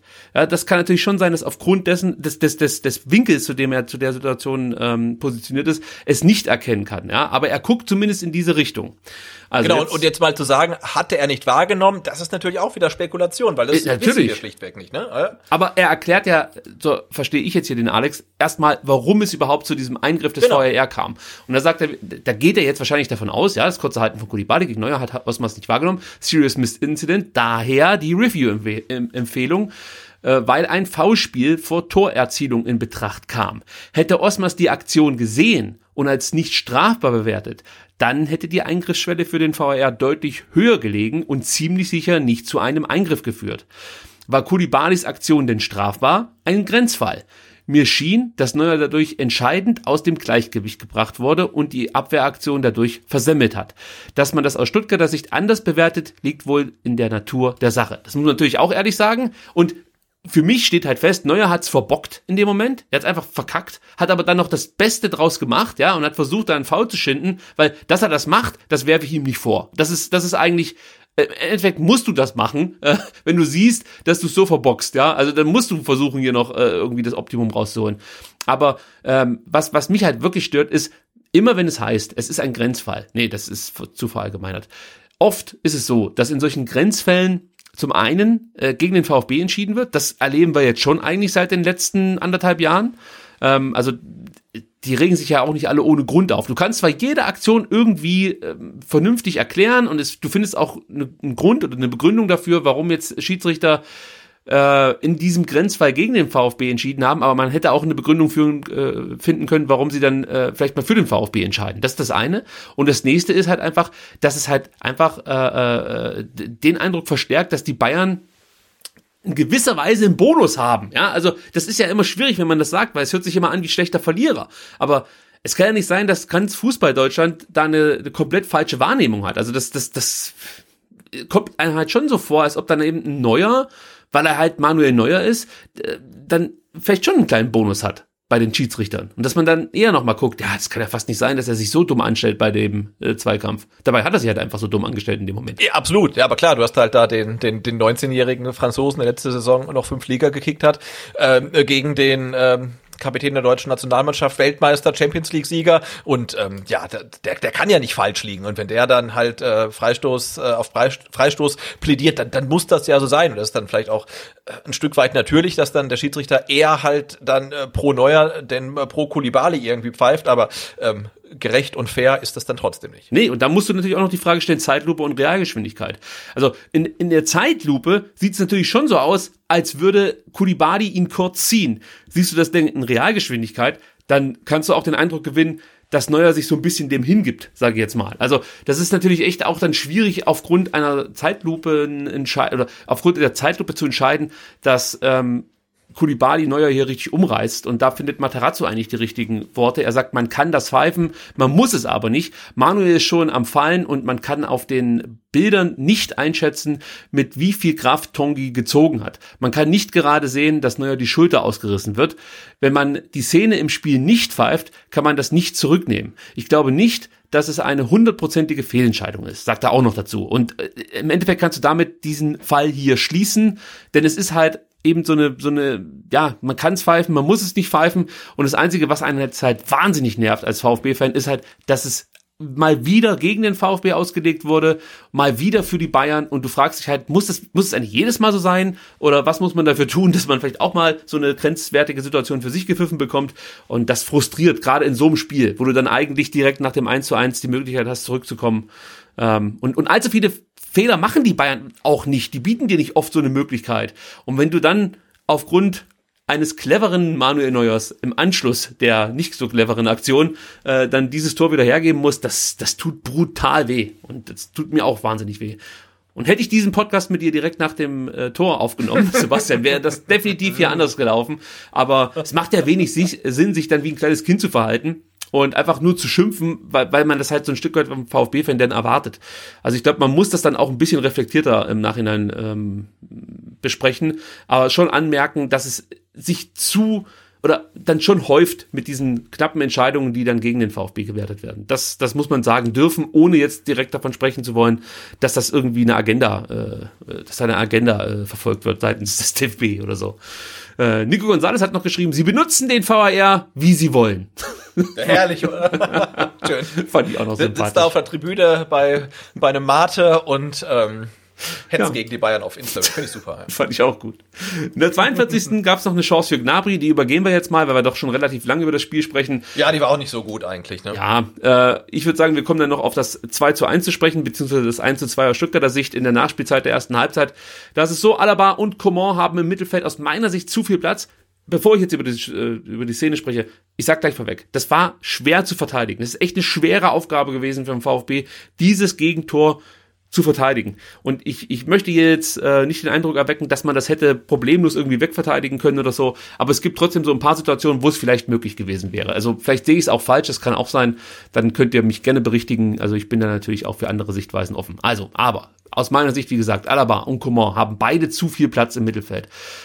Ich sehe es so, dass Silas entschlossener auf Coman gehen muss und ich glaube auch, dass schon bevor die Situation entstanden ist, Mangala Alaba, der den Ball am Fuß hatte, ein bisschen mehr unter Druck setzen hätte können. Ja, also es ist natürlich immer hätte, wäre, wenn und aber, ist schon klar, aber es sieht so aus, als ob er da fast schon so ein bisschen vielleicht gedanklich in der Pause ist oder so. Ist jetzt auch gemein von mir, aber ich glaube, es geht besser in dem Moment.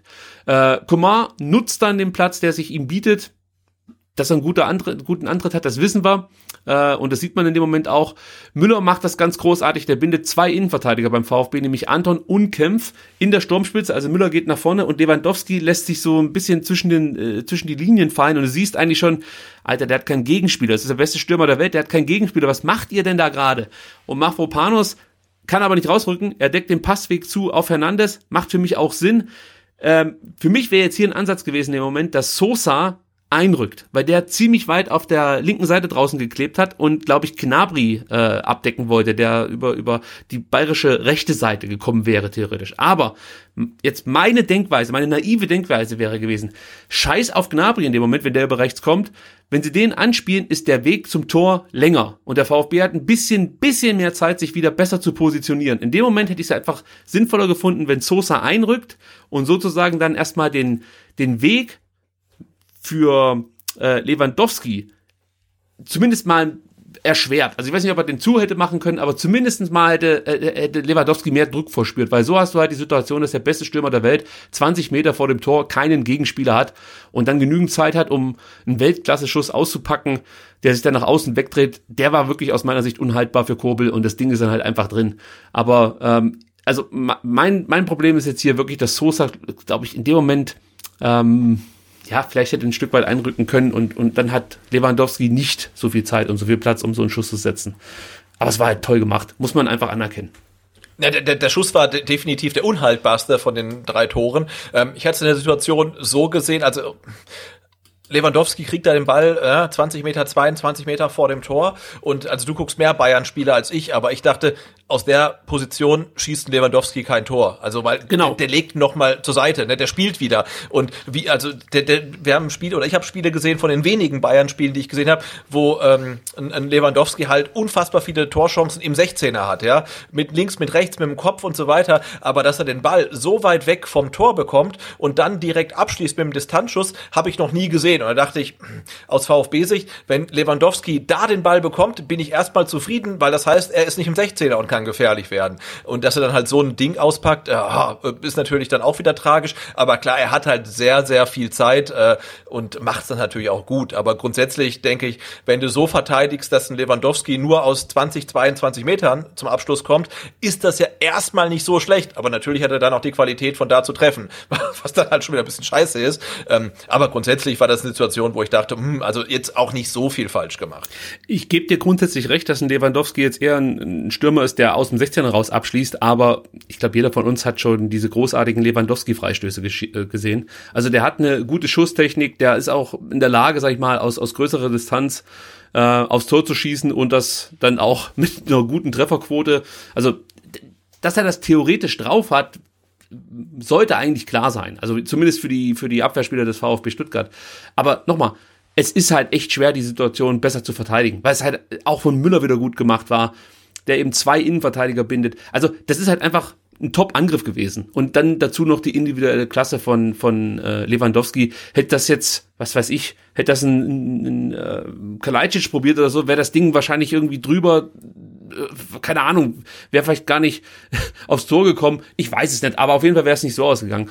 Ja, muss man dann anerkennen, aber trotzdem gibt es natürlich immer wieder Fehler, die zu solchen Gegentoren führen. Ja. Genau, und die Stuttgarter haben es ja wirklich geschafft, über 90 Minuten eigentlich ihren Strafraum eigentlich komplett zu verteidigen. Ich meine, gut, die Tore 1 und 3 sind, glaube ich, aus dem Strafraum gefallen, aber knapp, aber wirklich halt im Raum direkt vorm Tor hat man alles wegverteidigt und ja, dann hast du echt das Pech, dass dann Lewandowski halt dann mal aus 20 Metern halt trifft, aber da fällt es ja wirklich schwer, da irgendwie Vorwürfe zu machen. Dazu noch kurz ein statistischer Wert, also die Bayern haben insgesamt 8 Schüsse aus der Box abgegeben, also das sind jetzt für Bayern-Verhältnisse jetzt nicht unbedingt viele und das war schon gut verteidigt vom VfB im Großen und Ganzen. Was die Bayern auch noch gut gemacht haben, passt vielleicht jetzt zu dem Tor, ist wirklich, wie sie die Dreierkette immer so ein bisschen auseinanderziehen oder beziehungsweise Spieler aus der Dreierkette rausziehen. Da ist halt mit Lewandowski, Coman, Gnabry und Müller potenziell jetzt mal 4 Stürmer, obwohl Müller natürlich schon eine andere Rolle spielt, ist klar, aber der geht dann auch manchmal mit nach vorne und dann ziehst du halt immer wieder Spieler so ein Stück weit mit raus, weil du dich dann zwischen die Ketten fallen lässt. Oder wenn die Spieler nicht mitgehen, sind die plötzlich anspielbar, können dann aufdrehen oder den Ball weiter verteilen. Also das machen sie halt einfach schon großartig und du siehst ja, dass Müller da einfach, ich hasse diesen Begriff vom Raumdeuter, aber es ist halt schon, ich hasse Thomas Müller, aber er kann schon kicken. Also, man muss es sagen. Und ja, leider. Ist halt wie mit Manuel Neuer auch, ne? Ja, also, genau. Ich kann ja jetzt nicht so tun, als könnte das nicht. Er kann es halt leider und er kann es auch sehr gut, aber lassen Sie sich über Thomas Müller sprechen. Nee, ich muss nur sagen, Gnabry hat mir auch gefallen mit seiner Körperlichkeit da in der Offensive, bringt da noch eine andere Komponente mit rein. Also, der war nicht ganz so präsent, wie man das vielleicht ja auch schon mal gesehen hat von ihm, aber diese Körperlichkeit, die er mitbringt, die Wucht, die er da entfaltet, wenn er mal ins Laufen kommt, das ist schon auch ein ziemlich cooler Spieler und das muss jetzt reichen mit Lob für Bayern. So. Ja, wirklich. Noch ganz kurz über Castro. Ich krieg schon leicht einen Ekelherpes im Mundwinkel. Noch ganz kurz über Castro. Der fällt aus meiner Sicht in der ersten Halbzeit etwas ab. Der Rest der Mannschaft hat es eigentlich ganz gut gemacht, aber man hat gemerkt, dass Castro nicht allzu oft ins Angriffsspiel mit einbezogen wurde. Kommt jetzt in dem Spiel auf eine Passquote von 76%, hat einen Schlüsselpass gespielt, aber was zum Beispiel auch auffällt, hat insgesamt nur fünf Zweikämpfe gewonnen, fünf Zweikämpfe geführt, immer langsam, und konnte nur einen gewinnen. Und das war auch noch ein Luftzweikampf, also das heißt dann schon was. Und er war einfach nicht so präsent, wie man das in den Spielen zuvor gewohnt war. Das war interessant. Jetzt bin ich mal gespannt, wie das in den nächsten Spielen weitergeht. Also ich hoffe, Castro findet wieder zur alten Stärke zurück, denn er hat ja bislang wirklich eine richtig, richtig starke Saison gespielt, muss man ja schon sagen. Ja. Ich habe vorhin schon mal gesagt, der VfB verteidigt das insgesamt eigentlich deutlich besser, als man das von einem Aufsteiger gegen die Bayern erwarten darf. Da habe ich auch noch ein paar Zahlen. Insgesamt hat der VfB 19 klärende Aktionen gezeigt, 19 Bälle abgefangen, hat 44 Zweikämpfe gewonnen, die Bayern 43. Der VfB hat dazu noch 12 Luftzweikämpfe gewonnen, die Bayern 9. Also hat da wirklich dann auch die Bayern in Sachen Zweikampfbilanz geschlagen. Das kann man ja dann auch mal als kleinen Zwischenerfolg werten. So, jetzt überhaupt die ganzen Statistiken, ne, sprechen jetzt nicht so zu Ungunsten des VfB, ne? Also von Ballbesitz und Schüssen und Ecken und dieses und jenes. Also von den Expected Goals mal ganz abgesehen. Also das war auch von den Statistiken eine sehr, sehr ordentliche Leistung. Bei Expected Goals, da äußere ich mich nicht öffentlich zu. Nein, ist einfach eine Statistik. Ich weiß nicht, ob die Expected Goals, die man im Netz findet, sind das die gleichen, die man auch bei Sky sieht, weil die sind ja wirklich abenteuerlich. Die werden mit demselben Schlüssel errechnet, aber das wird unterschiedlich interpretiert, ist mein Eindruck. Also, okay. Auf was ich hinaus will, ist eigentlich diese Expected Goals, der gibt mir irgendwie nichts. Weißt du, er sagt ja eigentlich nur, also eigentlich hätte Mannschaft A so viel Tore erzielen müssen und Mannschaft B so viel, aber haben sie nicht. Also es ist halt, was soll ich mit diesem Wert anfangen? Also da gibt's halt andere Werte, mit denen kann ich mehr anfangen. Aber das ist okay. Ich weiß, dass es momentan irgendwie trendy ist, sich über Expected Goals zu unterhalten und so. Es geht ja jetzt schon seit 3-4 Jahren so. Aber ich habe noch nie irgendwie mir damit einen Spielverlauf erklären können oder noch nicht mal, also außer es ist jetzt sowas Abenteuerliches wie die eine Mannschaft hat 3,8 und die andere hat 0,2 und das Spiel geht 0-4 aus. Ja, da denkt man, was ist denn hier schiefgelaufen? Aber ansonsten ist es ja meistens irgendwie dann 1,1-1,7 und das Spiel geht dann 2-1, 1-2, 1-1 oder 0-1 aus oder sowas und das ist dann nicht so überraschend, dass das, ja, wenn man den Expected Goals Wert dann dazu sieht.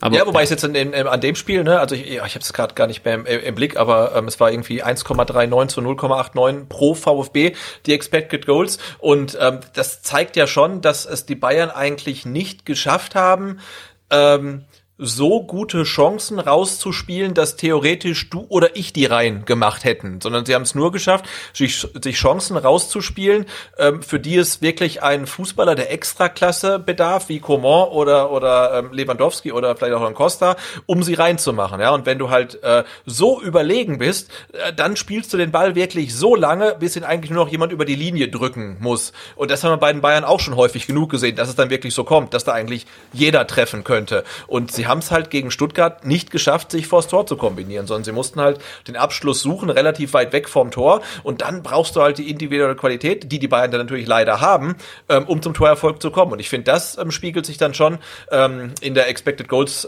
Statistik wieder. Ja, ich habe bislang den Eindruck gewonnen von den Bayern, dass das auch nicht mehr so ganz die Marschroute ist, dass man jetzt nur durch Kombinationsspiel erfolgreich sein möchte, sondern es sind schon diese Attacken, die sie da fahren. Na klar, aber die Attacke resultierte normalerweise in so einer Chance wie Lewandowski in der 3. Minute. Also ja, die macht auch keiner von uns rein, weil er musste ein guter Kopfballspieler sein, aber er ist halt unfassbar nah vorm Tor, ne? Und die Tore, die sie gemacht haben, da musst du halt einfach ein richtig guter Fußballer sein, ja, und da kann halt nicht irgendeiner stehen, sondern da müssen halt wirklich Bayern-Spieler stehen, ja, und ich finde, wie gesagt, das hat man so ein bisschen in der Statistik gesehen, weil jetzt die Chancen von Förster zum Beispiel oder auch von Mangala, wo wir gleich noch zu kommen, da musst du kein Fußballer der Extraklasse sein, um die zumindest mal aufs Tor zu bekommen. Genau, dann kommen wir nämlich schon zu der Chance von Mangala, 72. Minute, Marc-Oliver Kempf mit einem klasse langen Ball auf die rechte Seite zu Silas. Ja, Traum, oder? Ja, absolut fantastisch das Ding. Silas läuft dann Alaba davon, im Rückraum positionieren sich dann Mangala und Klimowitz, meine ich, und Silas bedient dann Mangala und dessen Abschluss lenkt Süle, zumindest mit der Hand, zur Ecke. Und da ist natürlich jetzt die große Frage, Elfmeter oder kein Elfmeter? Auch da muss man sagen, im ersten Moment bin ich natürlich völlig ausgeflippt. Ich bin auch im zweiten Moment ausgeflippt und auch am Sonntag bin ich noch ausgeflippt. Und mittlerweile habe ich mich ein bisschen beruhigt. Ja, also ich sehe es weiterhin so. Oder sagen wir erstmal, was Sven Mislintat erzählt hat. Der hat sich ja mindestens genauso aufgeregt wie ich. Der hat nämlich Folgendes zu Protokoll gegeben. Er meinte, ich habe 2 Überschriften für dieses Spiel. Die eine lautet, Manuel Neuer bittet zum VAR. Das ist die Situation, die wir vorhin beschrieben haben. Die andere, Niklas Süle verhindert mit Weltklasse-Parade VfB-Ausgleich. Für mich gibt es keinen klareren Handelfmeter als diesen. Die Hand von Niklas Süle verhindert einen Torschuss mit gefühlt 100 km/h. Es ist eine klare Verhinderung einer Torchance mit der Hand. Absicht möchte ich nicht unterstellen, aber die Hand war nicht angelegt, war weit weg vom Körper. Das ist doch das eindeutigste Beispiel, dass die aktuellen Prinzipien zur Regelauslegung des Handspiels nicht greifen. Es muss einfach stringenter formuliert werden, nicht mal die Vergrößerung der Körperfläche ist stringent formuliert. Ich kann leider nicht mehr folgen, wie die Schiedsrichter erklären. Nicht, dass eine absichtliche Benachteiligung vorliegt, sondern dass es einfach falsch bewertet wurde. Also Mislintat völlig außer sich, Sebastian. Er hat einen ganz schönen Hals nach dem Spiel, meine Güte. Wie bewertest du jetzt die Situation? Also, dass Süle den Ball mit der Hand ablenkt, ist unstrittig. Also, das sieht man ja mehrfach. Ja, so. Genau. Also, ich finde die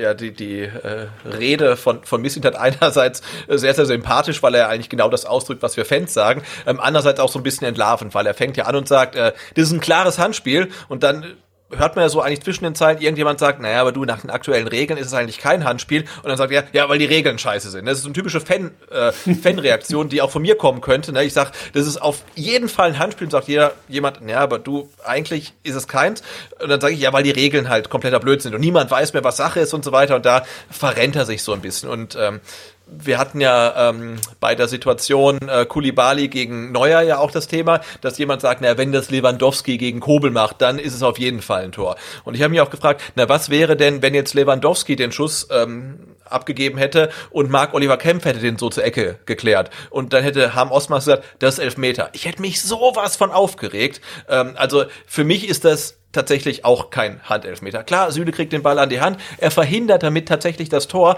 aber was soll er denn machen? Also ich sehe da nicht, dass seine Hand, sein Arm rauszuckt, er steht da, kriegt den Ball an die Hand, das ist dann vielleicht auch Handspiel, keine Ahnung, ich komme da auch nicht hinterher, wie jetzt die Definition eines Handspiels ist. Das ist das Problem. Aber nach meinem amateurhaften Fußball-Sachverstand kann das kein Elfmeter sein, weil Süle in der Situation überhaupt nichts machen kann. Er steht da halt, hat den Arm nicht irgendwie weit draußen, nicht überm Kopf, nicht irgendwo sonst, und er kriegt den Ball an die Hand. Also wenn es andersrum passiert wäre, hätte ich mich sehr aufgeregt. Und ich frage mich dann halt auch, kann Mangala den Ball nicht einfach so schießen, dass da kein Abwehrspieler mehr irgendwie dazwischen ist, ne? Ist ja auch so eine Sache. Also das kann man auch vielleicht auch noch besser auflösen dann. Also, aber für mich, mache ich mich wahrscheinlich jetzt unbeliebt, ist es kein Elfmeter. Also für mich ist es so, ich muss es ein bisschen ausführen. Ich glaube, zu Zeiten vor dem VAR wäre es für mich ganz klar kein Handspiel. Ja, also so wie du es gerade beschrieben hast, gehe ich komplett mit. Aber man hat ja jetzt dann schon ein paar Spiele gesehen mit VAR, und es wäre jetzt, also man hat schon häufiger solche Situationen gesehen, die dann als Handspiel gewertet wurden.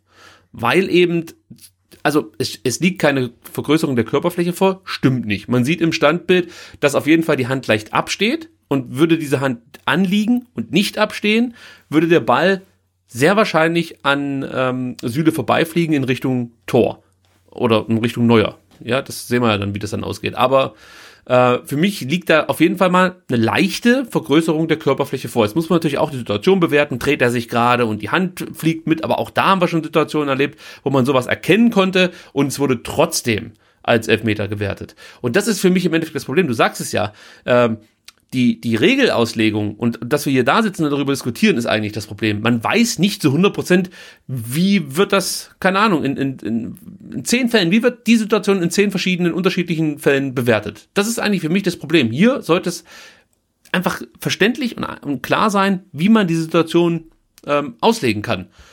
Und wenn ich sage... Ja, genau, das eigentlich Ärgerliche ist, wir haben Spiele, dann gibt's eine identische Szene, und dann wird halt irgendwie 10 Minuten oder, na, das ist übertrieben, aber 5 Minuten irgendwie gecheckt und hin und her, Standbild, super Zeitlupe, ne, was ist damit? Und dann gibt's Elfmeter, und jetzt in dem Fall, da wird's ja nicht mal wirklich geprüft. Also es wurde sehr wahrscheinlich geprüft. Also es wurde natürlich geprüft, wissen wir wieder nicht, weil es keine transparente Kommunikation gibt, die wir mitbekommen. Aber zumindest guckt sich der Schiedsrichter die Szene nicht nochmal an, ja?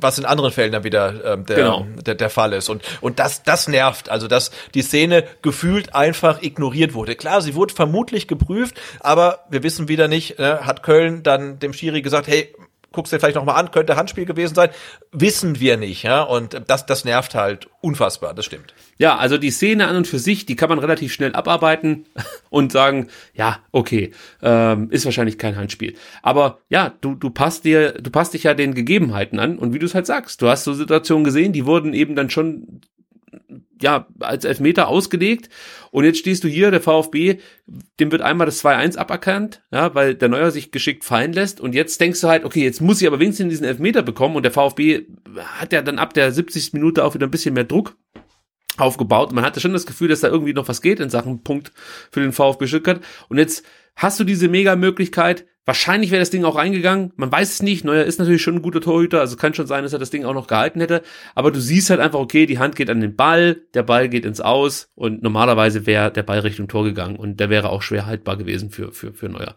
Und das ärgert dich halt einfach so, ja, und das ist dann wieder meine Fansicht, wo ich da stehe, leck mich doch einfach am Arsch mit diesem Dreck. Mit diesem scheiß VAR. Das ist sowieso schon alles so scheiße. Du sitzt zu Hause, deine Emotionen, die musst du fast schon immer so ein bisschen zurückhalten, damit der Nachbar nicht denkt, du hättest eine absolute Vollklatsche, was mir bei diesem Spiel auch das eine oder andere Mal nicht gelungen ist, ja.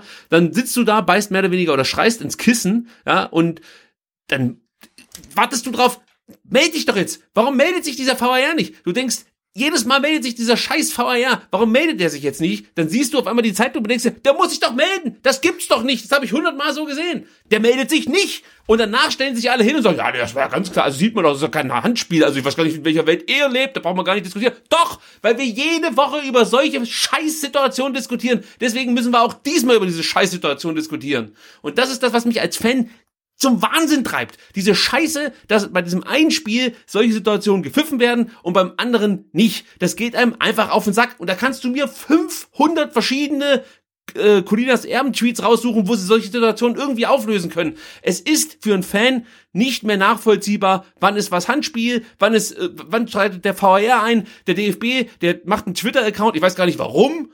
Also wahrscheinlich hat man sich gedacht, 2020, jetzt müssen wir auch endlich mal ins Game mit einsteigen, aber da passiert auch gar nichts, null. Ja, ich glaube, das ist deren Versuch für den Satire-Twitter-Account 2020 nominiert zu werden. Also wirklich. Und da sitze ich zu Hause vorm Fernsehen und denke mir so, nein, das kann's einfach so nicht sein. So geht das nicht mehr. Und dann vor allem musst du ja einfach bedenken, ne, also das kann man ja muss es kurz ausführen, sonst wird es ja komisch jeden Pfiff erklären, aber aus Fansicht kriegst du halt vor, ich weiß gar nicht, wie lange ist jetzt her, ein halbes Jahr, 9 Monate in der Nachspielzeit irgendwie so einen Elfmeter gegen dich gepfiffen in Wiesbaden, ne, und auf der anderen Seite kriegst du so einen nicht gepfiffen und das versteht halt niemand mehr einfach, ja, das ist wirklich schade. Und dann erwische ich mich 2 Tage später, wie ich mir die Situation nochmal anschaue und sage, ja gut, da hast du überreagiert am Samstag. So läuft's dann halt schon. Deswegen gibt's bei mir 2 Ansichten. Einmal die Fansicht und einmal die des ganz gewöhnlichen Fußballfans, der sich ein Spiel anguckt. Und trotzdem sitze ich jetzt wieder hier und kotze mich so an, weil die Situation hätte einfach gut und das hätte auf jeden Fall ein Elfmeter sein können. Also ich bin mir sicher, wenn du diese Situation 10-mal irgendwelchen Schiedsrichtern vorspielst, sind es mindestens irgendwie 4, die einen Elfmeter pfeifen.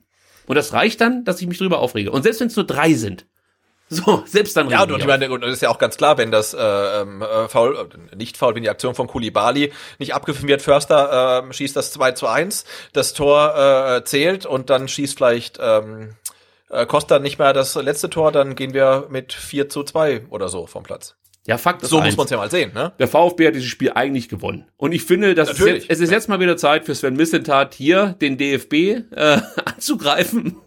Wir haben ja noch eine Rechnung offen mit dem Wiesbaden-Spiel. Ich würde sagen, wir legen Einspruch ein gegen das Spiel. Ist das Wiesbaden-Ding eigentlich endgültig mal verhandelt worden? Nein, die Punkte nehmen wir mit. Die Punkte nehmen wir mit in die erste Liga. Die verhandeln aber wir gleich noch mit. Ne, so langsam, erst streitet sich Thomas Hitzelsberger mit Karl-Heinz Rummenigge, jetzt streiten sich Mislintat und Matarazzo mit den Bayern wegen der Aktion. Ich glaube, der VfB ist mittlerweile das schwierige Umfeld der Bayern. Ja, das gefällt mir aber ganz gut. Das bin ich gerne. Gut, also wir sind jetzt echt schon weit fortgeschritten, aber wir müssen noch ein paar Sachen besprechen in Sachen Bayern-Spiel. Also es gab in der 85. Minute noch eine Chance für Anton. Die hätte ich jetzt komplett ausgelassen, wäre da nicht Silas Wamangituka gewesen, der in der Entstehung der Chance einfach mal Sané, Pavard, Goretzka und ich glaube noch irgendein Bayern-Spiel irre, oder? Ja, also einmal Büffelherde, Alter, der war unfassbar gut. Aufsteigen lässt wirklich, also da musste ich mir auch mal die Augen reiben und habe auch direkt zurückgespult, weil ich es mir nochmal anschauen wollte und dann nochmal. Und dann muss man wirklich sagen, was sie das hier für eine Partie abgeliefert hat, war fantastisch. Und dass er offensiv viel drauf hat, wissen wir, haben wir auch schon ein paar Mal gesehen, auch in dieser Partie. Aber ich fand auch defensiv war das eine richtig starke Leistung von Silas in dieser Partie. Offensiv, wie gesagt, strahlt immer Gefahr aus, braucht man gar nicht so sehr zu vertiefen, das ist eigentlich nichts Neues, aber wie gesagt, defensiv 13 Zweikämpfe geführt, 10 gewonnen, das sind die meisten gewonnenen Zweikämpfe aller Spieler, also das ist schon stark. Dann 3 abgefangene Bälle, 1 Vorlage, 6 Schlüsselpässe gespielt. Wir haben letzte Woche gelernt, dass Thomas Müller der Spieler ist, der die meisten Schlüsselpässe spielt und kommt auf einen Schnitt von 3,3 oder so, haben wir, glaube ich, gesagt. Sieht das jetzt in einer Partie mit 6, also natürlich die meisten aller Spieler. 2 Großchancen rausgespielt, 3 Torabschlüsse, 8 Dribbling-Versuche, davon 7 erfolgreich. Also das ist aus meiner Sicht wirklich mit die beste Leistung gewesen von Silas hier, seitdem er beim VfB gespielt hat, seitdem er für den VfB spielt. Und ja, also das wollte ich unbedingt hier noch mit in den Podcast nehmen, deswegen musste ich diese Chance noch mit reinnehmen. Es gab dann noch weitere Chancen, einmal abseits, einmal gab es so eine Abseitssituation, ich glaube, da hat Klimowitz aufs Tor geschossen, in der 86. Kalajdzic hat da noch eine große Chance gehabt, aber das übergehen wir jetzt wirklich, weil es echt schon ziemlich weit, die kann ich auch nicht übergehen, weil da muss ich noch was über Sosa sagen, der nämlich in der 86. Minute den Ball von Müller erobert, dann auf Klimowitz weiterspielt, dann spielt Klimowitz zurück zu Sosa, der auf Silas, der setzt sich dann richtig stark gegen Pavard durch, der versucht dann noch irgendwie so einen Foul zu schinden, aber es gelingt ihm nicht, da ist Silas auch wieder der robustere Spieler, der cleverere Spieler, muss man fast schon sagen. Dann landet der Ball bei Kalajdzic, der will den Ball eigentlich mit der Brust runternehmen, dabei verspringt ihm aber der Ball und dann ist die Abschlusschance sozusagen vorbei. Und Sascha spielt dann weiter auf Anton, der so halb rechts am 16er sich positioniert hat, aber da fängt Alaba den Pass ab, aber dann nicht so richtig, denn der prallt irgendwie ab, landet bei Anton, der spielt zurück auf Kalajdzic und dann schießt Kalajdzic mit links Stoppfeuer den Ball. Vielleicht, wenn er direkt geschossen hätte, wäre die Chance noch größer gewesen. Auf was ich aber eigentlich zu sprechen kommen wollte bei der ganzen Geschichte, war Sosas Balleroberung, weil das ist mir auch aufgefallen, Sosa wieder mit einer sehr guten Partie, viele Balleroberungen, gute Zweikampfführung, insgesamt 5 klärende Aktionen, die meisten aller Spieler, 2 abgefangene Bälle, 5 von 8 Zweikämpfe gewonnen. Wir haben vorhin schon gesagt, davon 4 Luftzweikämpfe geführt und 3 davon gewonnen. Richtig, richtig gut. 77% Passquote, 1 Schlüsselpass gespielt. Also das war wieder eine sehr, sehr gute Partie von Borna Sosa und ich nehme schon mal vorweg, der wird nachher auch mit Punkten beschenkt von meiner Seite aus. Das 1:3 fiel ja auch noch in der 87. Minute, Sebastian, das machen wir jetzt ganz, ganz schnell. Da sieht man, dass Massimo nicht rechtzeitig bei Alaba ist. Da hat dann Alaba einfach zu viel Zeit und Massimo zeigt sich da nicht von seiner besten Seite in Sachen Defensivverhalten. Sané sieht man auch, wie er sich schön aus Antons Rücken davon stiehlt und dann bekommt er den Ball von Alaba. Sané dreht dann auf, spielt auf rechts Costa an. Und Costa zieht dann nach innen, macht 2 so Haken. Auch das kennt man von Costa, ist eigentlich das Spiel, was man, oder wenn man über Costa spricht, ist das eigentlich genau die Szene, die man direkt vor Augen hat, auch zu seinen Zeiten bei Juve. Und so nimmt das Sosa aus der Situation, schließt mit rechts ab, und ich glaube ins rechte Eck. Und dann steht es eben 1:3. Und damit ist die Situation eigentlich auch schon aufgearbeitet. Müssen wir, glaube ich, gar nicht groß vertiefen. Eins muss ich auch noch ganz kurz loswerden, was mir aufgefallen ist, vielleicht ist es dir auch aufgefallen, die Bayern haben so einen Abspielmoment, also wenn es um die Pässe geht, den finde ich, also das werde ich jetzt in den nächsten Spielen der Bayern mal häufiger beobachten, ob das Zufall war gegen Stuttgart oder ob das sozusagen auch zu den Prinzipien gehört bei den Bayern. Und zwar siehst du, dass die Bayern immer dann den Ball abspielen, wenn sich der Verteidiger gerade positioniert hat, also sprich ganz kurz die Spannung abfällt. Also weißt du, wie ich meine? Ein Bayern-Spieler bekommt den Ball, jetzt läuft zum Beispiel dann Sosa den Spieler an und versucht ihn zu stellen und genau in dem Moment, wo praktisch Sosa das Gefühl hat, jetzt ist mein Moment gekommen, dann spielen sie den Pass und das macht dich, glaube ich, wahnsinnig als Verteidiger, weil du ja nie in die Situation kommst. Ja, das ist auch der Grund, warum Mavropanos gar nicht so viele Zweikämpfe geführt hat, weil er eigentlich nie direkt in diese Zweikampfsituation kommt, weil immer im richtigen Moment abgespielt wird. Das ist auch was, also ich werde das jetzt beobachten, ob das Zufall war gegen Stuttgart oder ob das Standard ist bei den Bayern. Das Debüt von Tongi Nanzu wollte ich eigentlich auch noch ein bisschen besprechen, aber das lassen wir jetzt, ist ein Bayern-Spieler, aber der wird mal... Es gibt nur einen Tongi, aber ich glaube, dass, wenn ich mich entscheiden müsste, welcher Tongi die größere Karriere vor sich hat, dann ist es, glaube ich, Nanzu. Das wird eine absolute Maschine. Also... damit soll das Thema erstmal lassen wir das Thema so. Chancenverwertung, ganz kurz müssen wir auch noch ansprechen, das hast du eigentlich schon vorhin thematisiert. Da ging es darum, dass der VfB zu viele Chancen braucht, um Tore zu erzielen. Dann habe ich mal geschaut, wie lag denn eigentlich der Wert in Sachen Chancenverwertung beim VfB nach den ersten 4 Spieltagen. Also aktuell ist es so, dass der VfB 29,8% seiner Torchancen nutzt, Und nach den ersten 4 Spieltagen lag man da eigentlich immer im mittleren 30er-Bereich. So, und jetzt in den letzten 5 Spielen, da ging es so ein bisschen runter. Man liegt jetzt im mittleren 20er-Bereich. Jetzt gegen die Bayern war es sogar noch ein bisschen schlechter. Das heißt, der VfB braucht inzwischen mehr Chancen als noch zu Beginn der Saison. Und da muss man natürlich jetzt dran arbeiten, weil das kann dir auf Dauer natürlich das Genick brechen, wenn du regelmäßig deine Chancen versiebst, gerade gegen Mannschaften wie jetzt am kommenden Sonntag gegen Bremen, dann sind es halt genau dann diese Momente, du triffst nicht, der Gegner kontert, haut dir das Ding rein und du stehst unter Umständen dann mit leeren Händen da oder holst nur einen Punkt.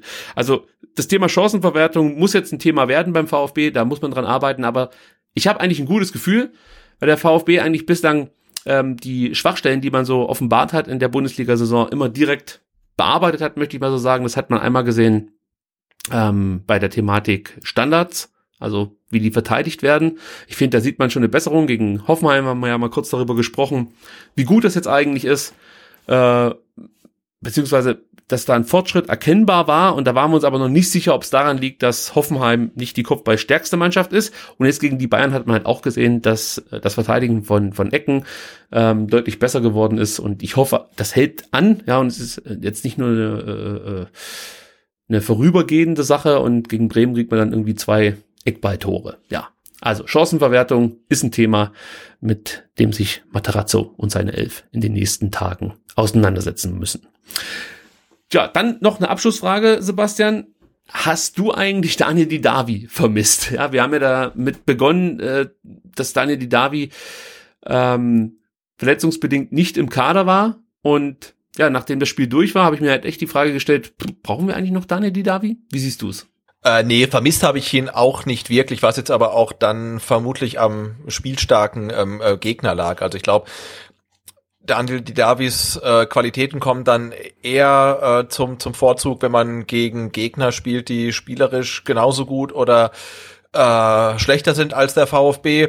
Jetzt gegen Mannschaften wie Bayern, Dortmund, Leipzig, denke ich, kann man tatsächlich auf ihn verzichten, weil dann Förster als defensive Variante oder auch Klimowitz als offensivere, dynamische Variante mehr Sinn machen. Also ich will jetzt nicht sagen, dass man grundsätzlich auf Daniel Didavi verzichten kann als VfB, aber jetzt in Spielen wie gegen die Bayern hat er mir auch nicht gefehlt. Ja, also ich tue mich da noch ein bisschen schwer mit, weil Didavi natürlich schon die ein oder andere Vorlage liefert, aber er ist halt jetzt nicht so ein Spielertyp wie Max Kruse zum Beispiel, der dir wirklich ein Spiel gewinnen kann, also da bin ich mir einfach sicher, wenn Max Kruse nicht bei Union spielen würde, hätten die wahrscheinlich 5-6 Punkte weniger auf dem Konto, jetzt zum jetzigen Zeitpunkt. Und das sehe ich bei Daniel Didavi nicht. Deswegen würde ich sagen, wirklich vermisst habe ich ihn nicht, aber ich habe jetzt auch nichts dagegen, dass er noch bei uns im Kader ist, wenn du verstehst, was ich meine. Also ich bin ganz froh, dass wir dann vielleicht das ein oder andere Mal auf Daniel Didavi zurückgreifen können. Gut, dann würde ich sagen, kommen wir auch schon zur Punktevergabe. Der Spieler des Spiels wird gesucht, und ich sehe, wir sind wirklich schon weit fortgeschritten jetzt mit der Spielanalyse zum Spiel gegen die Bayern. Aber es gab halt wieder jede Menge zu besprechen. Und dass dieses Spiel offensichtlich wirklich auch für euch ein wichtiges war, zeigt, wie viele Leute bei der Abstimmung mitgemacht haben. Es sind wirklich sensationelle Zahlen zusammengekommen, und ich nehme schon mal direkt vorweg, ja, Sieger von euch ermittelt, also Spieler des Spiels, der Twitter-User, wurde Silas Wamangituka mit sensationellen 176 Stimmen, Sebastian. Wow, okay. Der bekommt also 3 Punkte von den Twitter-Usern. Dann auf Platz 2 mit weiteren 50 Punkten oder 50 Stimmen, was ja auch schon großartig ist, Borna Sosa, ja, auch aus meiner Sicht absolut verdient. Und dann wird es richtig eng, ja, zwischen Coulibaly und Förster. Also das hätte ich auch nicht gedacht, dass Philipp Förster da mal, also vor allen Dingen, dass Tongo Coulibaly und Philipp Förster, dass die beiden sich um Spieler des Spiels oder um Punkte für Spieler des Spiels betteln. Aber es kam so. Und am Ende, ich mach's nicht spannender, als es ohnehin wahrscheinlich nicht ist, holt sich Philipp Förster den Punkt. Mit 18 Stimmen, Coulibaly kommt nur auf 15. Ja, das freut mich aber irgendwie ein bisschen. Ja, ist nicht ganz unverdient, das muss man schon sagen. So, jetzt bin ich natürlich gespannt, wie du deine Punkte verteilst. Hast du dich schon festgelegt? Nee, ich überlege gerade noch. Dann kann ich ja schon mal sagen. Ja, okay, dann leg du mal los. Ja. Ich habe nämlich nur 2 Spieler. Und wahrscheinlich ist es auch nicht gerecht, weil viele Spieler eine gute Partie gemacht haben. Aber einer kriegt von mir halt einfach 4 Punkte. Das ist Silas Wamangituka, weil, also, das war im Endeffekt ähnlich wie Nico González gegen Hoffenheim. Mhm. Das war gefühlt eine andere Klasse, die da an Spieler auf dem Platz stand im Vergleich zu seinen Mitspielern. Und ohne ihn hätten wir auch dieses erste Tor nicht erzielt und wir hätten die ein oder andere Chance auch nicht herausgespielt. Er war im Endeffekt an jeder gefährlichen Aktion beteiligt, hat defensiv echt gut mitgearbeitet. Also das war einfach eine grandiose Performance von ihm. Deswegen 4 Punkte für Silas. Und dann fand ich halt Borna Sosa auch noch auf der anderen Seite, also als sein Pendant sozusagen, als linker Wingback, fand ich halt auch noch herausragend. Und dann habe ich mir überlegt, gebe ich dem jetzt 1 Punkt und dann Tongi noch 1 Punkt. Aber ich bin ganz ehrlich, ich glaube, dass Sosa zu wichtig war, um ihm nur 1 Punkt zu geben. Deswegen kriegt er von mir 2 und dann sind meine 6 Punkte ja schon aufgebraucht. Genau, ich gehe jetzt ein bisschen diplomatischer an. Also natürlich kriegt bei mir Silas auch die meisten Punkte, nämlich 3.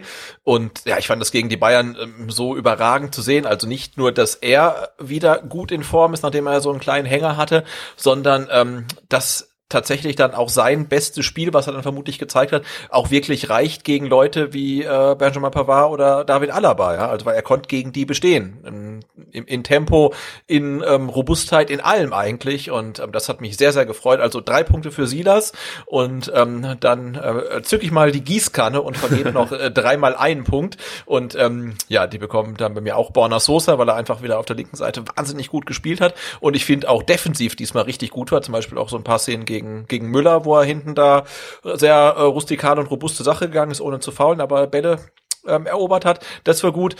Coulibaly bekommt von mir auch 1 Punkt, weil er das Tor geschossen hat und auch sonst eine wirklich gute Performance gezeigt hat über das ganze Spiel. Und 1 Punkt bekommt von mir auch Marc-Oliver Kempf. Also alleine schon wegen des einen Passes auf Silas und weil ich ihn da hinten wirklich erneut sehr, sehr solide gesehen habe und wirklich so als Stabilitätsfaktor in der Innenverteidigung aktuell wahrnehme. Ja, kann man sehr gut nachvollziehen. Also da gehe ich eigentlich komplett mit. Ja, und dann haben wir die Punkte verteilt und kommen direkt zum nächsten Gegner. Und zwar die Bremer. Am kommenden Sonntag 15.30 Uhr gibt es übrigens auch wieder das Fanradio. Das können wir ja schon mal sagen. Haben wir ja gesagt, Sonntag. Ja. Also vorausgesetzt, du kannst. Ich glaube schon. Also ich glaube, wir müssen noch kurz noch die endgültige Freigabe abholen. Aber nee, Nikolaus-Fanradio, das wird super. Machen wir da einen Glühwein warm in der Thermoskanne und dann geht das los. Ich habe die Krombacher Weihnachtsmannmütze. Ja, die Zipfelmütze. Ja, hier neben mir liegen. Das wird richtig toll. Ja, also ich freue mich drauf. Ab 15.15 Uhr dann wieder auf unserem eigenen Server. Ihr findet alle Informationen dazu auf Twitter, Facebook und Instagram. Ja, das findet ihr schon irgendwie im Internet. So, also kommen wir zu den Bremern, die ja 5-mal in Folge 1-1 gespielt haben und dann am letzten Freitag überraschend mit 3-5 gegen Wolfsburg verloren haben. Also, dass sie verloren haben, ist jetzt nicht so die große Überraschung, aber die Art und Weise war dann schon überraschend bei diesen beiden Mannschaften, die bislang sich eigentlich durch gute Defensivarbeit ausgezeichnet haben. Da hat man eher mit so einem vielleicht 0-1 gerechnet oder vielleicht sogar 0-0 und dann wurde es ein 3-5. Das war schon aus Bremer Sicht natürlich, das war schon beachtlich. Und es gibt so eine vergleichbare Situation wie in Stuttgart im Endeffekt bei Bremen. Da hieß es... Ich wollte gerade sagen, ne, aus einer Nicht-Verloren-Serie reingeschlittert in eine Nicht-Gewonnen-Serie. Absolut, da hieß es jetzt die ganze Zeit, Mensch, 7 Spiele in Folge ungeschlagen und jetzt heißt es auf einmal, tja, seit 6 Spielen sieglos. Also so schnell kann es dann gehen. Und beim VfB hat man, oder im Umfeld des VfB hat man das ja jetzt auch schon das ein oder andere Mal gehört, wobei man muss hier wirklich mal ein Lob aussprechen an die lokalen Medien. Bislang, ja, halten sie sozusagen die Säbel werden noch nicht gezückt, sondern man begleitet das noch, ja, ich würde mal sagen, angemessen wohlwollend. Ja, also da ist jetzt noch nicht die große Panik ausgebrochen. So, Sebastian, jetzt möchte ich so ein bisschen was über Bremen erzählen, aber ich frage dich ja erstmal, ob du irgendwie in den letzten Wochen, Monaten was mitgenommen hast bezüglich unseres nächsten Gegners. Also gibt's da was dir bei Bremen aufgefallen ist in den letzten Wochen nach diesem doch atemberaubenden Abstiegskampf mit dem Relegationshöhepunkt dann gegen Heidenheim? Und das ist jetzt in Anführungsstrichen gesetzt worden, das Höhepunkt.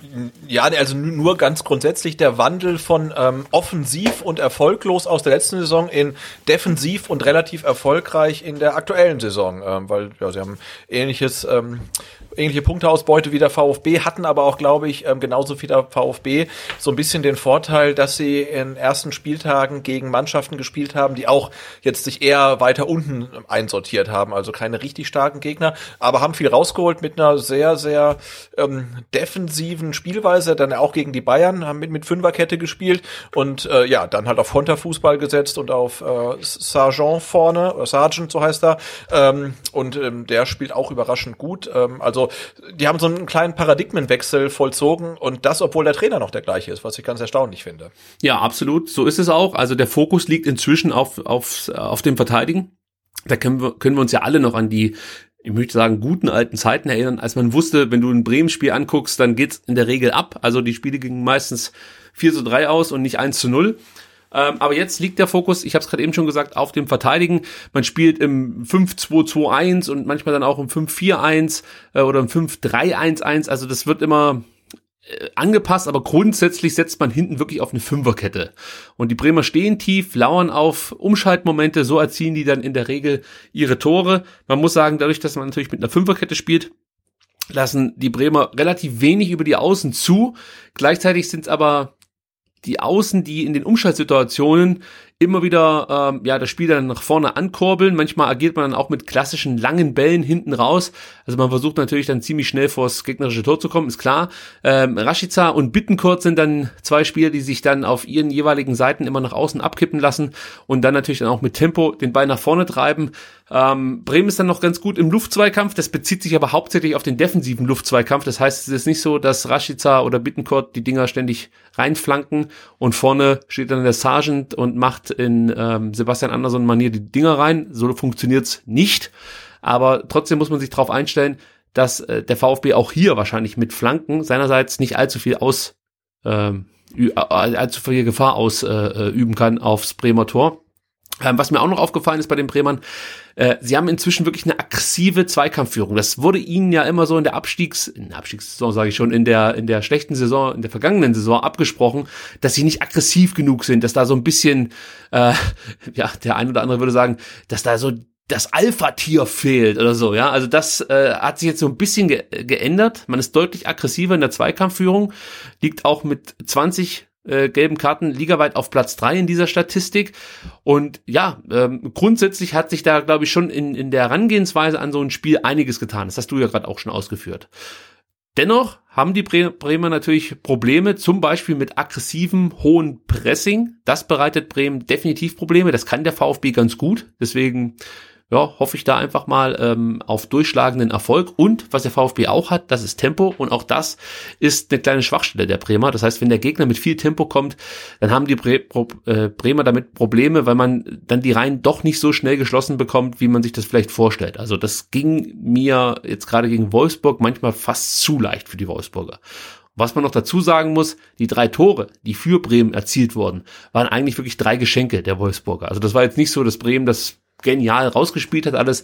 Es war eher so, dass Wolfsburgs, jetzt wollte ich was Böses sagen, ungeschickt angestellt hat. So sage ich es jetzt mal. Ja, gut, das eine war ja, glaube ich, auch so ein spektakuläres Eigentor aus 20 Metern oder so, ne? Ja, es gab das Eigentor von Brooks, ne? Das war ein bisschen unglücklich, das gebe ich schon zu, aber ja, also. Ja, aber ich meine, das halt raus, also das kann man quasi eigentlich nicht als Tor für Bremen zählen, weil es Einzelleistung von Brooks war, also auch er kann ja nichts für, aber so ein Eigentor aus 20 Metern fällt ja auch jetzt nicht so häufig. Er hat ansonsten wirklich eine gute Partie gemacht, aber in dem Moment sah er ziemlich blöd aus. Das stimmt schon, ja. Was auch noch gut ist für den VfB, die Bremer üben wenig Druck auf die Aufbauspieler aus, also auf die Innenverteidiger zum Beispiel. Und da haben wir ja auch schon ein paar Mal gesagt, wenn der VfB früh attackiert wird, dann haben wir sozusagen Probleme. Und das macht Bremen eigentlich nicht. Also es ist jetzt nicht so, dass die früh oder hoch pressen, sondern sie ziehen sich wirklich zurück und warten dann einfach auf diese Umschaltmomente. Und da habe ich auch Hoffnung, dass der VfB dann vielleicht hinten mit einem Mavropanos, auch mit einem Anton, einfach ein bisschen mehr Zeit hat, vielleicht das Spiel aufzubauen und wir häufiger vielleicht auch so lange Bälle sehen, wie zum Beispiel der von Kempf, von dem wir vorhin gesprochen haben. Mhm. Das könnte vielleicht funktionieren, aber es kann natürlich auch so sein, dass sich die Bremer denken, lass die mal die Bälle nach vorne schlagen, wir verteidigen das hinten tapfer und kontern dann. Müssen wir mal abwarten. Grundsätzlich viele Ballverluste bei Bremen, das fällt auch noch auf. Da müssen sie sich vielleicht auch ein bisschen steigern, ein bisschen genauer spielen. Ja, sie haben auch sehr wenig Torabschlüsse, liegt natürlich daran, dass man sehr defensiv spielt. Trotzdem haben sie schon 13 Tore erzielt, weil sie eine gute Chancenverwertung haben. Also anders als der VfB, was ich ja vorhin ausgeführt habe, hat Bremen wirklich eine gute Chancenverwertung. Das heißt natürlich dann auch für uns, bitte nicht allzu viele Chancen zulassen. Ja. Im Großen und Ganzen würde ich schon sagen, dass der VfB jetzt hier gegen Bremen wenn ich jetzt sage, geht schief, gewinnen muss. Ja, genau. Aber sie müssen gewinnen. Sie müssen. Ich sag's so, wie es ist. Also die 11, ich bin super zufrieden mit der Art und Weise, wie wir gespielt haben bislang. Ich bin auch mit den 11 Punkten soweit zufrieden, wenn man jetzt die Gegner sieht. Ich sag mal so, wenn es jetzt 13 gewesen wären, dann wäre ich natürlich noch ein bisschen zufriedener, ja, weil ich schon, dieses Schalke-Spiel, das kotzt mich einfach an. Das hätten wir gewinnen müssen. Die anderen Spiele, da gehe ich eigentlich mit den Ergebnissen. Aber gegen Schalke hättest du gewinnen müssen. So, ja.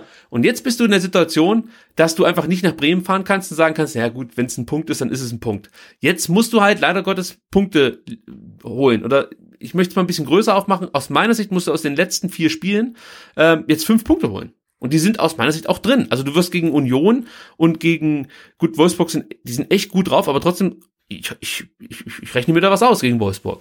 Und gegen Bremen rechne ich mit 3 Punkten. Und dann komme ich auf meine 5. Weil Union sage ich in Unentschieden, und gegen Wolfsburg auch. Dortmund geht schief und Bremen 3 Punkte. So. Und dann bin ich zufrieden. Ja, genau, aber du bist jetzt tatsächlich, das ist, finde ich, auch so das Novum in dieser Saison, erstmals dann tatsächlich so ein ganz bisschen unter Zugzwang, weil man dich fast so ein bisschen als Favorit gegen Bremen sieht. Und ja, wenn man auf den Spielplan guckt, nach dem Spiel in Bremen kommt dann das Spiel gegen Dortmund in Stuttgart. Mhm. Und dann, ja, da solltest du gegen Bremen was holen, weil dass du gegen Dortmund gewinnst, wie Köln das geschafft hat, ist dann auch eher unwahrscheinlich. Und sonst stehst du halt dann nach 11 Spielen mit 11 Punkten da und dann wird's happig. Ja, absolut. Also du hast natürlich schon noch das Glück, möchte ich sagen, dass da so ein paar blinde Mannschaften hinter dir stehen, aber du kannst dich natürlich nicht darauf verlassen, dass Schalke überhaupt nicht anfängt zu punkten, dass Köln jetzt direkt wieder eine neue Niederlagenserie startet oder Sieglosserie startet und dass Mainz auch nichts gebacken bekommt. Also ganz so leicht wird's nicht. Wir brauchen schon ein paar mehr Punkte als die 11, das wissen wir ja.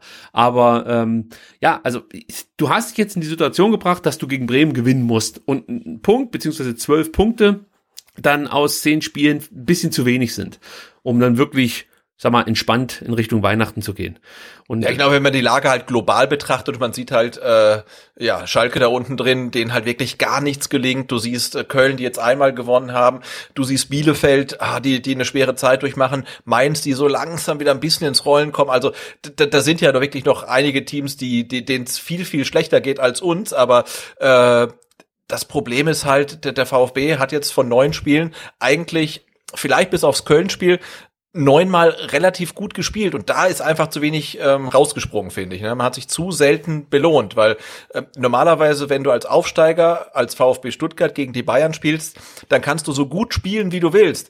Wenn die Bayern ihr bestes oder ein ordentliches Spiel abliefern, hast du trotzdem keine Chance. Und am Samstag hattest du halt eine Chance, irgendwie einen Punkt zu holen. Und das Gleiche gilt halt für die Spiele gegen Hoffenheim und gegen Frankfurt. Und das ist halt so ein bisschen schade, weil jetzt hast du dann tatsächlich eine Situation, ja, wo du jetzt nach Bremen fährst und sagst, eigentlich müssten da 3 Punkte rausspringen. Und wir wissen auch, in Bremen hat sich der VfB auch noch nie so richtig leicht getan. Also das ist kein gutes Pflaster für uns. Ja, das wird auf jeden Fall schwer, weil die Bremer, das muss man einfach so sagen, machen das richtig gut bislang.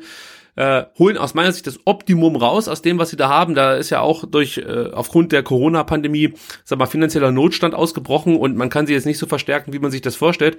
Und da muss man einfach mal einen Hut ziehen vor Florian Kohfeldt, der das wirklich hervorragend managt und mit dem Personal, ich habe es gerade eben schon gesagt, das Optimum rausholt. Und wenn man jetzt mal drauf guckt, Spieler, auf die man achten sollte, unsere Players to Watch sozusagen, das sind jetzt nicht die man vielleicht direkt vermuten würde. Natürlich gibt es da weiterhin Leo Bittencourt oder Maximilian Eggestein, die auch schon beide Tore oder viele Tore erzielt haben. Was heißt viele? Bittencourt hat 3 und Eggestein hat 2, aber trotzdem würde ich bei beiden eine aufsteigende Form attestieren. Milot Rashica hat sich auch jetzt ein bisschen besser wieder gezeigt. In den letzten Spielen hat sie jetzt aber am Oberschenkel verletzt. Der ist fraglich für Sonntag. Müssen wir mal abwarten. Die würde man jetzt wahrscheinlich als erstes vermuten, wenn es darum geht, wenn man über Spieler spricht, auf die man achten sollte. Für mich ist aber zum Beispiel so ein Ludwig Augustinsson jemand, der also eigentlich gar nicht so sehr einem direkt einfällt, wenn es darum geht, welche Spieler machen eigentlich aktuell das Bremer Spiel aus. Aber er ist für mich genau diese Personalie. Er spielt so eine Art linker Wingback, ist eigentlich schon Linksverteidiger, aber schon auch offensiv bemüht, möchte ich mal so sagen, hat 6 Spiele bislang absolviert und schon 3 Vorlagen beigesteuert. Also das ist echt ein guter Wert. Er fehlte 3 Spiele wegen einer Oberschenkelzerrung, ist seitdem aber bei jedem Spiel, wie gesagt, dann bei dem er fit war, von Anfang an dabei. schlägt gute Standards, also auch die Ecken, auch da muss man sagen, sind die Bremer variantenreich, da gibt's immer mal wieder einfach neue Eckball-Ideen, ja, wenn man das so sagen kann, und das passt dann zu einer gewissen Kopfballstärke, die die Bremer zum Beispiel durch Augustinsson auch mitbringen. Es ist natürlich ein bisschen schwierig, wenn er die Ecken schießt und dann gleichzeitig den Kopfball machen soll, ist schon klar. Wenn er schnell genug ist, dann könnte das vielleicht funktionieren. Ja, das stimmt, aber sie haben ja zum Beispiel dann auch noch jetzt fällt mir sein Name nicht ein, weil ich mir nicht notiert habe. Aber sagen wir mal so, die Ecken, da müssen wir aufpassen. Lass uns das darauf reduzieren. Da sind sie gut. Der Augustinsson, wie gesagt, auch kopfballstark, gutes Passspiel, ist einfach ein Spieler, der sich da gut macht auf der linken Seite, muss ich sagen. Joshua Sargent, zuletzt hatte der Sprunggelenksprobleme halt auch nicht gegen Wolfsburg gespielt, ist aber für Sonntag sehr wahrscheinlich wieder dann im Kader und wird bestimmt auch von Beginn an spielen. Da hat sich Kofeld ja eigentlich schon geäußert, dass er nicht ganz so zufrieden war mit Osakos Vorstellung, genau. Und deswegen gehe ich davon aus, dass Sargent von Beginn an spielen wird, sollte er fit werden. Aber danach sieht es, wie gesagt, aus. Er hat bislang 8 Spiele gemacht, hat erst ein Tor erzielt, 2 Vorlagen geliefert, aber trotzdem merkst du, dass er einen extremen Entwicklungssprung gemacht hat im Vergleich zum Vorjahr. Also das war für mich halt einfach so ein Jugendspieler, der immer mal wieder Spielzeit bekommen hat. Du hast schon gemerkt, ja, der macht das ganz gut, aber der ist noch nicht so weit. Und wenn man jetzt sieht, wie der in den ersten 8 Spielen gespielt hat, dann muss man sagen, der ist soweit. Der hat körperlich zugelegt, ist robuster geworden, trippelstark, gutes Passspiel, arbeitet viel und gut gegen den Ball. Er vergibt noch zu viele Chancen, das ist der Kritikpunkt, aber ansonsten hat er wirklich einen richtig, richtig guten Schritt nach vorne gemacht und also auf den sollte man auf jeden Fall mal achten. Ja, das hast du gegen die Bayern gesehen, ne? Der wird lang geschickt und lässt dann da gegen Ende, glaube ich, dann Boateng wirklich sehr, sehr alt aussehen und scheitert dann an Manuel Neuer. Aber ja, er ist da schnell genug und trickreich genug und robust genug, um sich da durchzusetzen und ja, der Abschluss halt. Ne? Aber das ist ja ein Problem, das uns wohl bekannt ist. Ja, absolut. Und das darf auch bei Joshua Sargent gerne noch über den anhalten. 10. Spieltag, genau, anhalten. So, dann habe ich noch Christian Groß dabei. Ja, das war auch ein Spieler, den hatte ich überhaupt nicht auf dem Zettel oder so. Ich habe mich gewundert, wer ist das eigentlich? Ist ein gebürtiger Bremer, der kam 2018 von Osnabrück zur zweiten Mannschaft von Werder Bremen und wurde dann im Sommer mit 31 zu den Profis hochgezogen.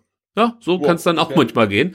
Und seit dem 5. Spieltag spielt er im defensiven Mittelfeld, manchmal auch als Innenverteidiger, und zeigt wirklich richtig gute Leistung. Hat ein gutes Aufbauspiel, antizipiert gut, das heißt, er läuft viele Bälle ab, ist sehr robust in der Zweikampfführung. Das ist eigentlich wirklich dieser klassische Spielertyp, der einen Ball auch mal wegschlägt oder, wenn es sein muss, einen Gegenspieler umgrätscht oder so. Also das ist einfach so ein Kampfschwein und das meine ich wirklich im positiven Sinn.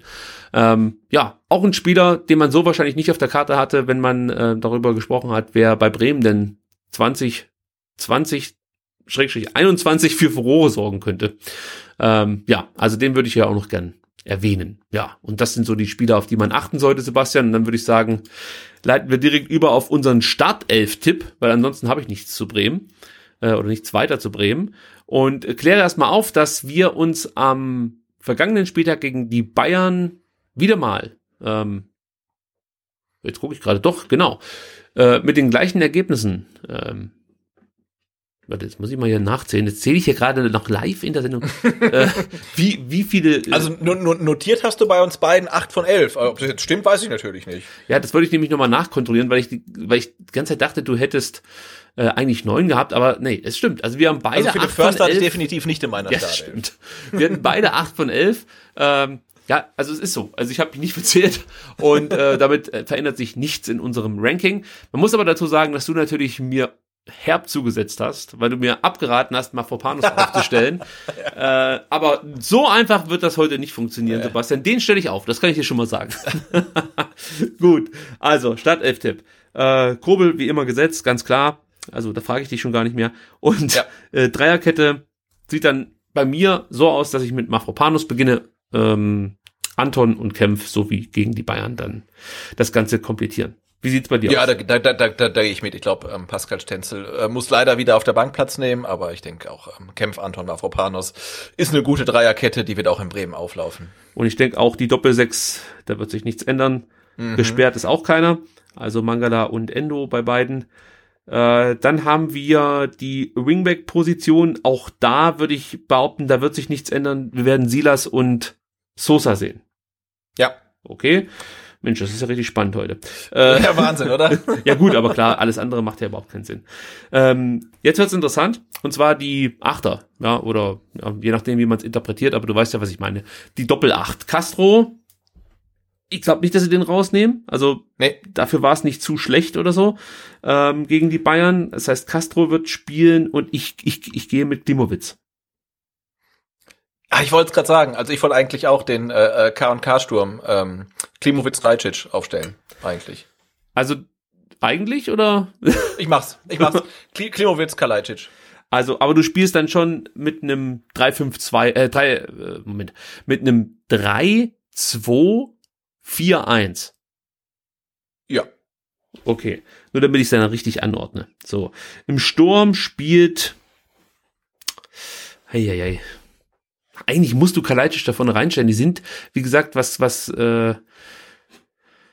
die Luftzweikämpfe angeht, sind sie eigentlich ganz gut. Aber vielleicht sagt er sich dann auch, komm, dann lassen wir den Tongi spielen. Der vor allen Dingen ich hatte ja das erste mitgenommen, dass sich Kalajdzic irgendwie relativ kurzfristig noch irgendwie noch ein Zipperlein zugezogen hatte. Aber ja, auf der PK nach dem Spiel klang das ja nicht so, weil da wurde ja Matarazzo gefragt, warum er sich jetzt gegen Kalajdzic entschieden hatte. Und er hat nicht gesagt, na, der war nicht ganz fit, sondern er hat gesagt, er hat sich für Coulibaly entschieden. Also da klang das jetzt nicht so, als ob Kalajdzic nicht hätte 90 Minuten spielen können. Und insofern glaube ich, dass wir den in Bremen sehen werden.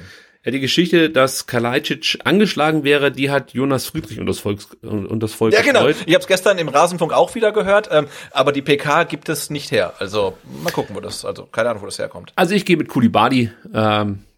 Ich glaube, Kalajdzic muss auf der Bank Platz nehmen und vielleicht ja auch Nico González. Das dürfen wir nicht vergessen. Da gibt es ja berechtigte Hoffnung, dass der gegen Bremen zumindest im Kader steht. Ja, aber ich glaube nicht, dass er den von Anfang an bringt. Nee, das glaube ich auch nicht. Gut, dann sind wir eigentlich schon wir ziehen Mislintat bei SWR Sport vor. Ich wollte jetzt über Vertragsverlängerungen sprechen, aber da kommen wir gleich noch drauf zu sprechen.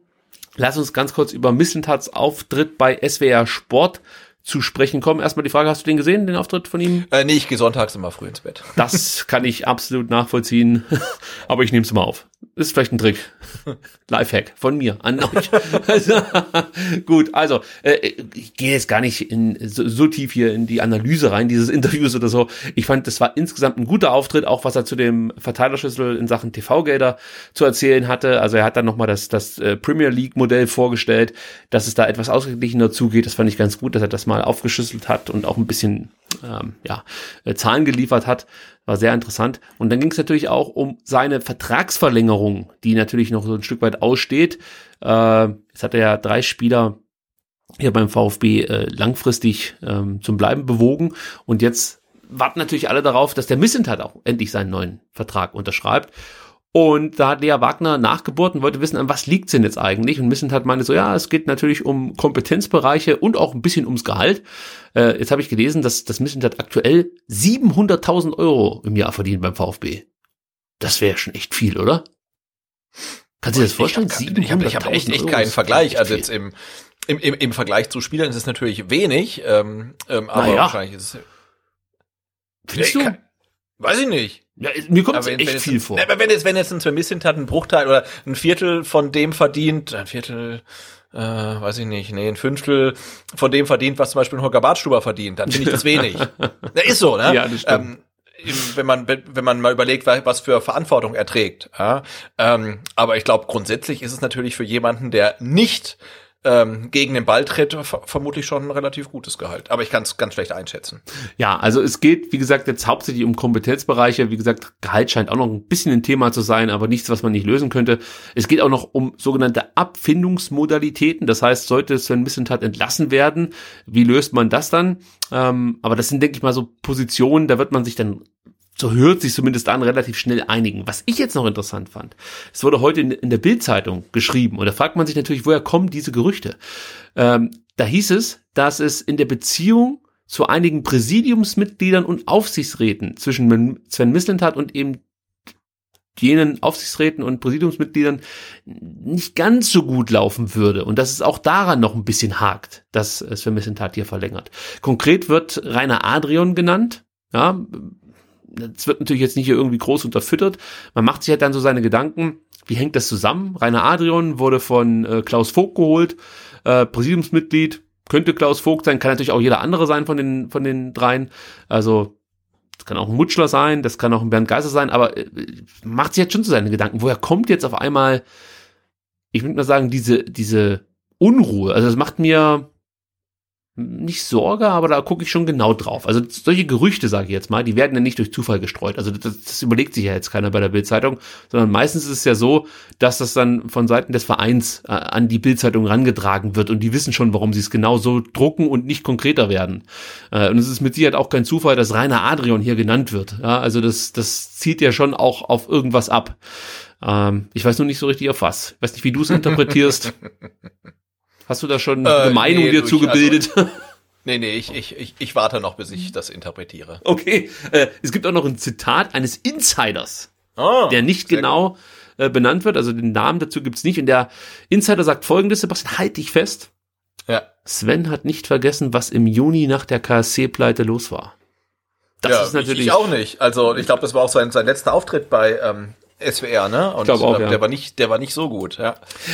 Ja, was soll das wieder heißen? Also ich meine, dass es da Dampf gab. Ja, nee, aber das ist ja auch wieder so eine ganz komische Aussage. Wer zitiert denn so einen Blödsinn? Ja, Sven hat nicht vergessen, ich auch nicht, genau wie du sagst, ich auch nicht. Der VfB hat so scheiße gespielt, dass man gegen einen Abstiegskandidaten, also gegen eigentlich eine gute Drittligamannschaft verloren hat. Das habe ich auch nicht vergessen, wenn es darum geht. Ich habe auch nicht vergessen, wie sich Sven Mislintat hingestellt hat und davon gesprochen hat, dass man nach Karlsruhe fährt und einfach mal den Dreier zieht. Genau. Herrlich, ja. Und ich habe nicht vergessen, wie Sven Mislintat später dann bei SWR Sport erklären wollte, dass es eigentlich total gepasst hat, die Leistung. Oder mehr oder weniger, dass es dazugehört, diese Stolpersteine.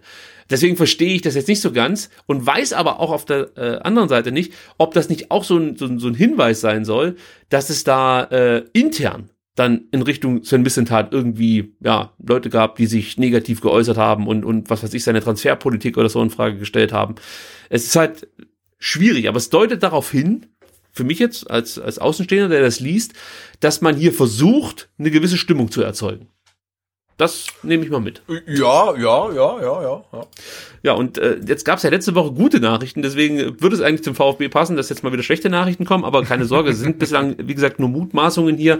Ich weiß nicht, was die Bild-Zeitung genau uns damit mitteilen möchte, aber wir wollen jetzt zu den guten Sachen kommen, nämlich es gab 3 Vertragsverlängerungen, zum einen mit Borna Sosa, der verlängerte bis 2025, dann noch mit Wataru Endo, der verlängerte bis 2024 und gleiches gilt für Nico González, auch er verlängerte bis 2024 und wir erinnern uns natürlich alle noch an die Aussagen von Nico González aus dem Sommer 2020, als er sagte, es war eine großartige Geschichte in Deutschland, aber jetzt habe ich mich entschieden, ich will weg, ich will eine neue Erfahrung, eine Luftveränderung, ich werde Stuttgart verlassen. So. Ja.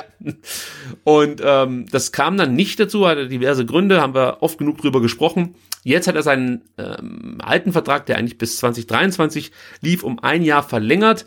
Das heißt, er hat keine Ausstiegsklausel, sein Berater wollte angeblich eine und das konnte man dann wohl nicht durchsetzen von Seiten der González-Berater oder des Beraters. Keine Ahnung, ob bei dem alten Vertrag eine Ausstiegsklausel mit verankert war, aber ja, das klingt jetzt erstmal danach, als ob das ein guter Deal ist, den der Sven Mislintat für den VfB an Land ziehen konnte, einfach ja die Verhandlungsposition optimiert, würde ich mal so sagen, oder? Ja, auf jeden Fall, also längere Vertragslaufzeit ist definitiv gut, jetzt so gerade in Corona-Zeiten weiß man ja auch gar nicht, wohin sich die Ablösesummen entwickeln, aber er hat jetzt ja mit González und mit Endo mit 2 absoluten Leistungsträgern langfristig verlängern können oder noch langfristiger verlängern können und ja, so wie ich das abzeichne, ist ja, könnte auch Borna Sosa zu einem Leistungsträger werden, insofern sind es echt 3 Personalien, bei denen ich es echt feiere, wenn die einen langfristigen Vertrag haben und wenn González halt dann so weiterspielt wie jetzt in Hoffenheim und kann dann wieder demnächst dann wieder auflaufen und spielt genauso weiter, dann muss man sich natürlich auch keine Illusionen machen, dann ist er definitiv nicht bis 2024 Spieler des VfB Stuttgart, aber dann wird das natürlich die Clubs, die ihn dann holen wollen, eine Menge Geld kosten und der VfB hat dann eine sehr, sehr komfortable Verhandlungsposition. Ich habe ja vorhin von Maradona gesprochen und wie toll ich das fand, dass er halt einfach so der Fußballer einfach war, der der geniale, der Picasso am Ball oder so, keine Ahnung, wie man das ausdrücken kann. Und was mich jetzt zerstört bei so einem Deal und was du ausgeführt hast, ist absolut richtig, ja, also dass man einfach die Verhandlungsposition verbessert, dass man vielleicht mehr Geld bekommen kann, sollte González vorzeitig wechseln, ärgert mich auf der anderen Seite auch ein Stück weit. Ja, also wenn ich einfach nur noch Verträge verlängere, um früher war für mich so eine Vertragsverlängerung einfach ein Bekenntnis zum Verein. Ja, also ich habe gesehen, der Spieler möchte hier bleiben beim VfB. Und heutzutage ist es halt einfach nur ein finanztaktisches Mittel. Und das nervt mich. Und ich verstehe auch gar nicht, dass man das dann so abfeiert. Weil es ist ja, jeder weiß ja, warum man es macht. Also es hat ja wirklich nichts damit zu tun, dass González jetzt hier davon ausgeht, dass der VfB, keine Ahnung, mit ihm die nächsten Jahre verbringen wird und einen Prozess anstößt, der dann unter Umständen dann irgendwann mal in Europa enden würde. Nee, der weiß ganz genau, warum er es macht. Er kommt dem VfB vielleicht so ein Stück weit entgegen, er bekommt natürlich auch mehr Geld. Muss man natürlich auch die Frage stellen, okay, in Corona-Zeiten, wo es Kurzarbeit gibt, wo Leute vielleicht entlassen werden, wo der VfB einen KfW-Kredit beantragt hat, ist da natürlich so eine Gehaltserhöhung vertretbar. Das muss jeder für sich selbst entscheiden. Ich sag mal so, also du musst natürlich auch das sportliche Wohl des VfB im Auge haben. Du kannst jetzt nicht sagen, ich verlängere keine Verträge mehr und gebe alle meine Spieler ab, weil es finanziell momentan nicht so gut aussieht. Es wird ja dann irgendwann auch mal wieder besser werden. Und Sven Mislintat hat bei SWR Sport auch gesagt, dass die ein oder andere Gehaltserhöhung auch erst ab den 1.7. greift und dann vielleicht rückwirkend. Also muss man das vielleicht jetzt gar nicht so hart kritisieren, aber ich wollte es halt trotzdem mal erwähnt haben. Aber grundsätzlich ärgert es mich schon ein Stück weit, dass ich mich nicht mehr so sehr über so eine Verlängerung freuen kann, wie das früher der Fall war. Ja, aber die Zeiten von Maradona oder irgendwelchen anderen Spielern, die halt lange für einen Club gespielt haben, der ihnen dann vielleicht auch nicht die besten Karrierechancen gegeben hat, die sind halt leider vorbei und es ist halt alles Kalkül und es wäre natürlich schön, wenn der VfB Stuttgart für González das wäre, was irgendwie der SSC Neapel für Maradona wäre, aber ich glaube, das ist halt dann zu viel Fußballromantik, aber mal gucken, also wohin die Reise geht, es ist ja nicht ausgeschlossen, aber ich finde es nicht schlecht, dass er erstmal langfristig gebunden ist oder noch langfristiger gebunden ist, als er ohnehin schon gebunden war. Ja gut, ein Fukuhila ist auch schon lange out, trotzdem rennen immer noch welche damit rum, also so. Wir haben Hoffnung, dass der González hier bleibt, der Fukuhila der Fußballwelt, so ist es richtig. Ja. Endo muss man noch sagen, auch er hat keine Ausstiegsklausel, sein Vertrag verlängert sich um 2 weitere Jahre, der alte lief eigentlich 2022 aus und bei Borna muss man auch noch sagen, auch hier wurde der Vertrag um 2 weitere Jahre verlängert, denn der alte lief 2023 aus, auch hier keine Ausstiegsklausel und dann habe ich noch 2 O-Töne zu der Vertragsverlängerung von Borna Sosa, einmal von Borna selber, der sagt, ich bin sehr glücklich, in den fast 2,5 Jahren seit meinem Wechsel zum VfB sind mir der Club und die Stadt ans Herz gewachsen, auch sportlich ist die Situation sehr positiv und ich hoffe, dass wir diese Entwicklung gemeinsam fortsetzen können. Das klingt doch gut. Und Sven Mislintat sagt, auch wenn seine Entwicklung für sein Alter bereits sehr weit fortgeschritten ist, sind wir dennoch davon überzeugt, dass sich Borna in naher Zukunft noch weiter steigern und ein noch entscheidenderer Faktor für unser Spiel sein wird.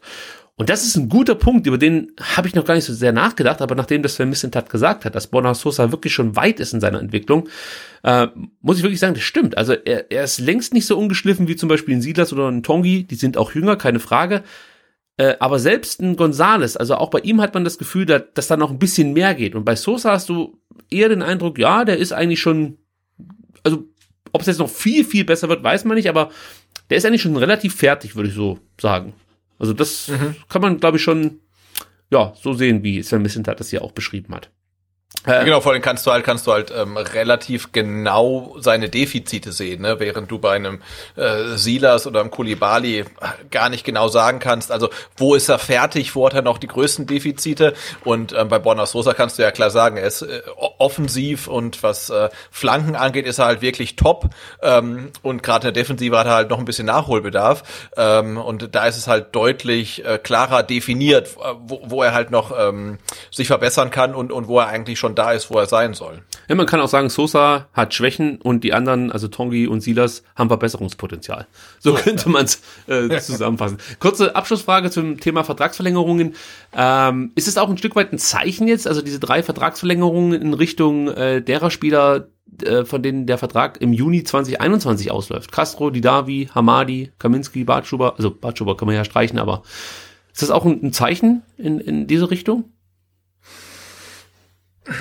Ach, finde ich schwierig. Also, weil gerade die Spieler, deren Vertrag ausläuft, die sind dann ja doch alle älteren Semesters. Ne? Du hast halt Badstuber, kann man rauslassen. Hast halt noch Kaminski, Hamadi Al-Gadoui, der irgendwie auch eher eine schwierige Zukunft vermutlich haben wird, Castro und Didavi. Und ich glaube, denen ist es vermutlich relativ egal, was jetzt irgendwelche jungen Kerle da machen. Aber ich finde, es ist halt eher so ein Zeichen, auch an Spieler, die der VfB dann vielleicht neu verpflichten möchte, falls dann das Budget dafür da ist, oder andere junge Spieler, wenn bei denen dann irgendwann mal diese Entscheidung ansteht. Also, und natürlich ist es auch ein Zeichen an die Fans. Also, man möchte, dass beim VfB da irgendwas entsteht, und man sieht halt die Spieler so ein bisschen als Gerüst dann vielleicht und plant auch langfristig und ist dann auch nicht drauf aus, die beim ersten Angebot irgendwie sofort gehen zu lassen. Also ich finde, es ist schon ein Zeichen, aber jetzt nicht unbedingt an die Spieler, deren Vertrag im nächsten Jahr ausläuft. Ja, du hast es ja eigentlich schon wieder mal auf den Punkt gebracht, Sebastian. Danke. Ja, es ist ja so, also ich glaube jetzt auch nicht, dass ein Gonzalo Castro denkt, ja gut, wenn der jetzt mit dem Endo verlängert, dann habe ich keine Chance mehr. Also das ist wahrscheinlich nicht die Denkweise, und ich vermute jetzt einfach mal, dass ein Spieler wie Hamadi Al-Gadoui jetzt nicht unbedingt davon ausgeht, dass der VfB ihn als ersten auf der Vertragsverlängerungsliste hat, sondern er weiß halt auch schon, ich habe bislang noch nicht, ich weiß gar nicht, wie viele Minuten hat er bekommen in der Bundesliga. Ich glaube, einmal wurde er eingewechselt, meine ich. Oder war das im Pokal? Nee, jetzt einmal, was gleich gegen Freiburg oder am zweiten Spieltag oder so. Also er hat schon seine ersten Bundesliga-Minuten gesammelt. Stimmt, aber ja, du sagst, also Al-Gadoui, Didavi und Castro sind vermutlich, oder sind Spieler, die werden bei einer Vertragsverlängerung oder ja, werden und dürfen es auch nur auf sich gucken. Ja, also dann Castro, der überlegt ja, spiele ich überhaupt noch mal oder lasse ich es halt sein, ne? Also ich kann ja auch meine Karriere beenden. Noch kann der VfB Meister werden, absolut. Genau, ne? Also und ein Didavi kann sich ähnliches überlegen, auch wenn er noch ein bisschen jünger ist, und ein Al-Gadoui muss sich überlegen, setze ich mich weiterhin beim VfB auf die Bank oder wechsle ich irgendwo hin, wo ich die Chance habe, Startelf zu spielen. Das gleiche gilt dann vermutlich für Marcin Kaminski auch. Und ich glaube, diese langfristigen Verlängerungen dann mit Sosa, González und auch Endo sind halt eher ein Zeichen für dann Spieler, ja, wie Anton, wie Kempf, wie einen Massimo und so weiter, wenn es da dann bei denen ansteht. Aber ich glaube jetzt wirklich für die Spieler, bei denen der Vertrag als nächstes ausläuft, ist das relativ irrelevant. Und um das mit der Meisterschaft nochmal ganz kurz aufzuklären, es war so, dass Gonzalo Castro letzte Woche ein Interview gegeben hat und da meinte er, also wenn der VfB Meister wird, dann beendet er seine Karriere vorzeitig, also sprich nach dieser Saison. Also deswegen, nicht, dass ihr denkt, ich rechne damit, der VfB würde Meister werden. Gut, kommen wir zu U21, da gibt's endlich mal Neuigkeiten, aber bevor wir darauf zu sprechen kommen, Sebastian, ist mir heute was aufgefallen, das hatte ich so noch nie auf dem Schirm. Wusstest du, dass die Regionalliga Südwest ein eigenes Logo hat?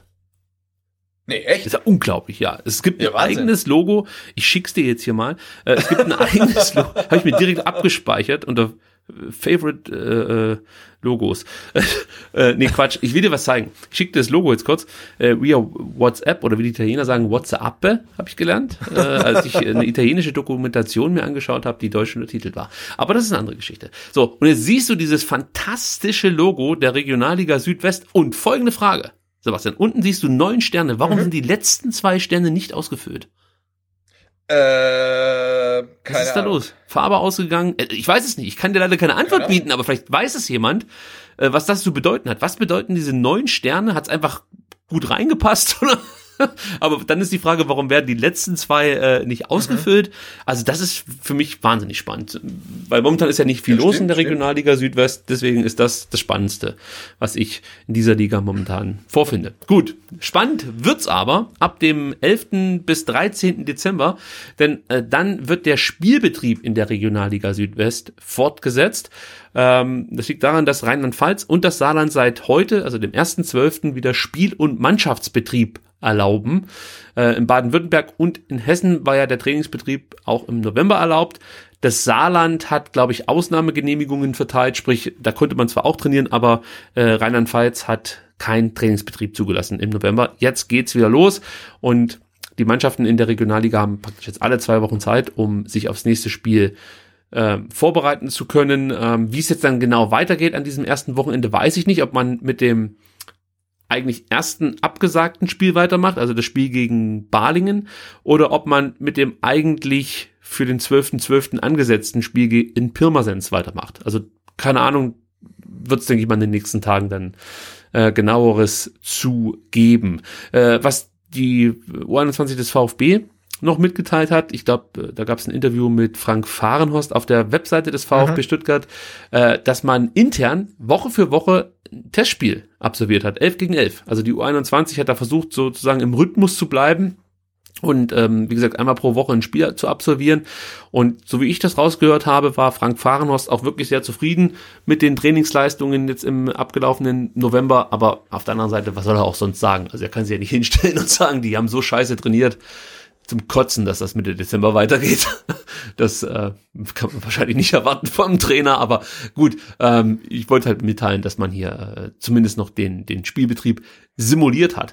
Dann gibt's eine weitere Entscheidung in der Regionalliga Südwest, denn die Winterpause wird verkürzt. Die sollte ja eigentlich bis Ende Januar laufen und jetzt beginnt man wieder Mitte Januar und das hat natürlich zur Folge, dass der ein oder andere Verein vielleicht sich auch mal damit konfrontiert sieht, das Schnee fällt und es hat ja nicht jeder Verein eine Rasenheizung, ja, und da gibt's jetzt von der Regionalliga Südwest folgende Passage: Um Spielausfälle in den Wintermonaten zu vermeiden, sind alle Vereine, die an ihren Spielstätten über keine Rasenheizung verfügen, zur Meldung eines alternativen Kunstrasenspiels verpflichtet worden.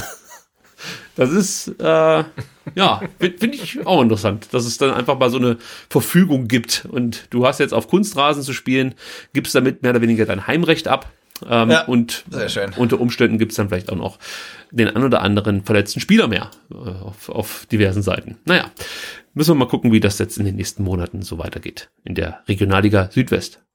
Gut, dann kommen wir abschließend zum Thema Mitglieder Informationen nennt man das, glaube ich, oder? Die Nummer, die vergangene Woche via E-Mail bei uns VfB-Mitgliedern im E-Mail-Postfach landete. Mitgliederinformationen, Präsident. Ich glaube, sie ist offiziell, ne? Ja. Genau, ich habe es gerade hier nochmal vor mir liegen. Präsident und Vorstandsvorsitzender berichten, und zwar in Videobotschaften. Gleich mal vorweggenommen, Sebastian, gute Aktion, oder? Ja, total. Und völlig ungewohnt, ne? Also so kennt man ja unseren VfB gar nicht, dass da wirklich proaktiv kommuniziert wird und man erwartet sowas gar nicht. Auf einmal hat man eine E-Mail vom VfB im Postfach und klickt drauf und dann sprechen Thomas Hitzberger und Klaus Vogt zu einem und berichten so ein bisschen und dann doch einigermaßen ausführlich und hat's noch nicht gegeben, war aber eine total tolle Aktion. Also fangen wir mal an mit dem, was Klaus Vogt so erzählt hat. Er ging natürlich auf die Aufarbeitung des Datenskandals ein. Er meint, man ist ein gutes Stück vorangekommen. Er hat auch gesagt, dass man die Fragen des Landesdatenschutzbeauftragten Stefan Brink rechtzeitig beantwortet habe. Und sobald die prüfende Stelle der Behörde die Sachen ausgewertet und beurteilt hat und wenn es neue Informationen gibt, wird der e.V. die Mitglieder wie angekündigt informieren. Also es gibt erstmal keine neuen weiteren Infos.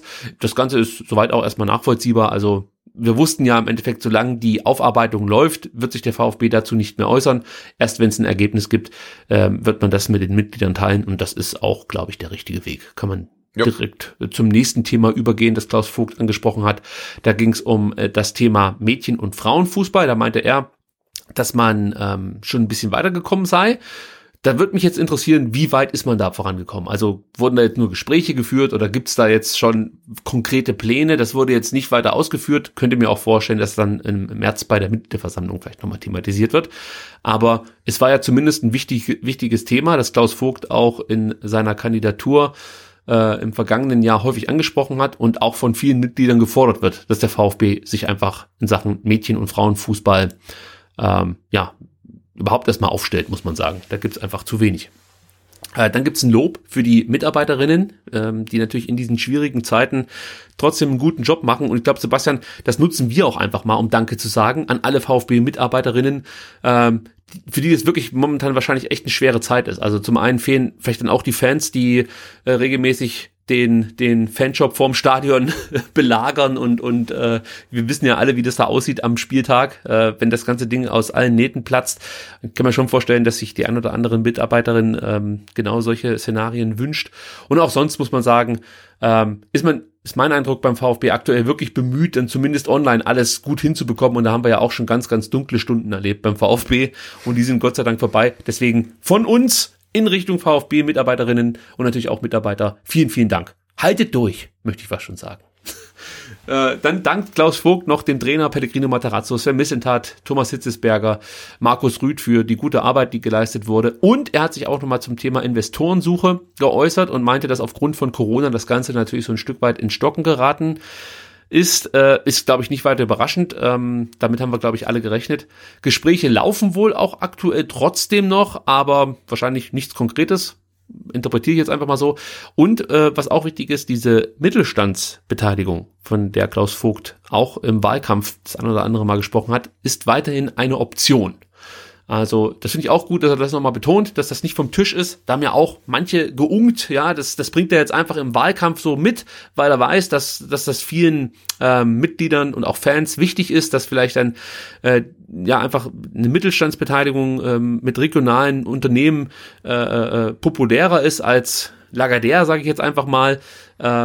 Und dann wird das einfach wieder unter den Tisch gekehrt. Es scheint wohl nicht so zu sein. Also er möchte da wohl weiterhin versuchen, zumindest das als Option offen zu halten. Und das finde ich auch gut, dass er darauf nochmal eingeht. Dann wird's nicht so schön, denn es gab den Bericht über das Vereinsjahr 2019. Und man kann sagen, keine guten Vorzeichen. Also diese abgebrochene Mitgliederversammlung im Juli 2019 und die Neuwahl im Dezember haben den VfB natürlich wirtschaftlich hart getroffen. 2 MVs ist einfach, das schlägt einfach ins Kontor des Vereins, gar keine Frage.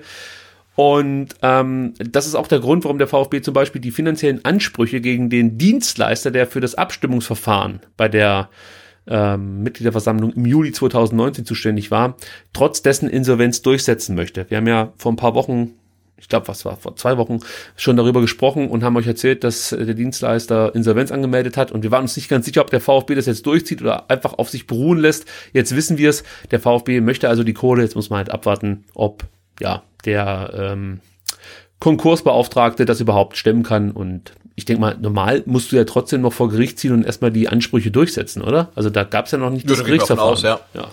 Und dann ist ja die Frage, ob überhaupt noch Geld genug da ist, um das irgendwie dann zu befriedigen halt, ne? Also mal schauen. Bevor wir zu den ganz harten Themen kommen, nochmal kurz was Positives aus dem Bericht über das Vereinsjahr 2019. Und zwar hebt Klaus Vogt völlig zu Recht die tolle sportliche Bilanz der Leichtathletikabteilung hervor, die ja auch ihr 125-jähriges Bestehen gefeiert hat im abgelaufenen Jahr.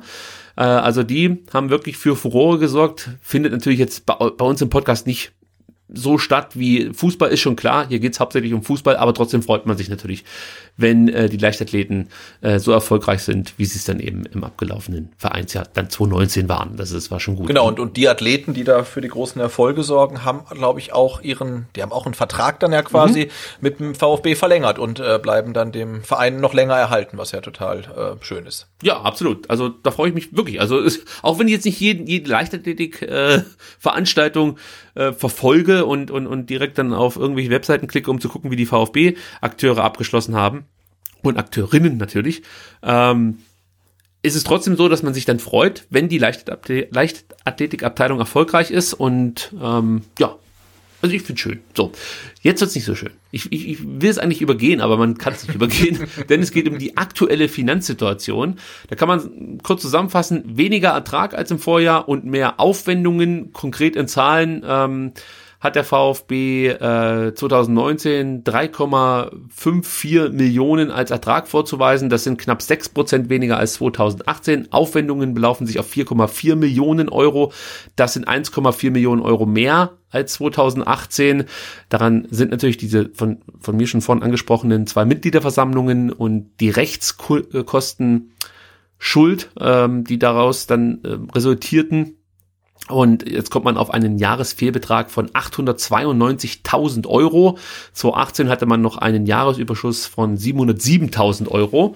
Also das hat sich dann einfach mal komplett gedreht. Und man rechnet auch 2020 eher mit einem Fehlbetrag, was ja auch, glaube ich, wenig überraschend ist, wenn man sich überlegt, was dieses Jahr so los war mit Corona.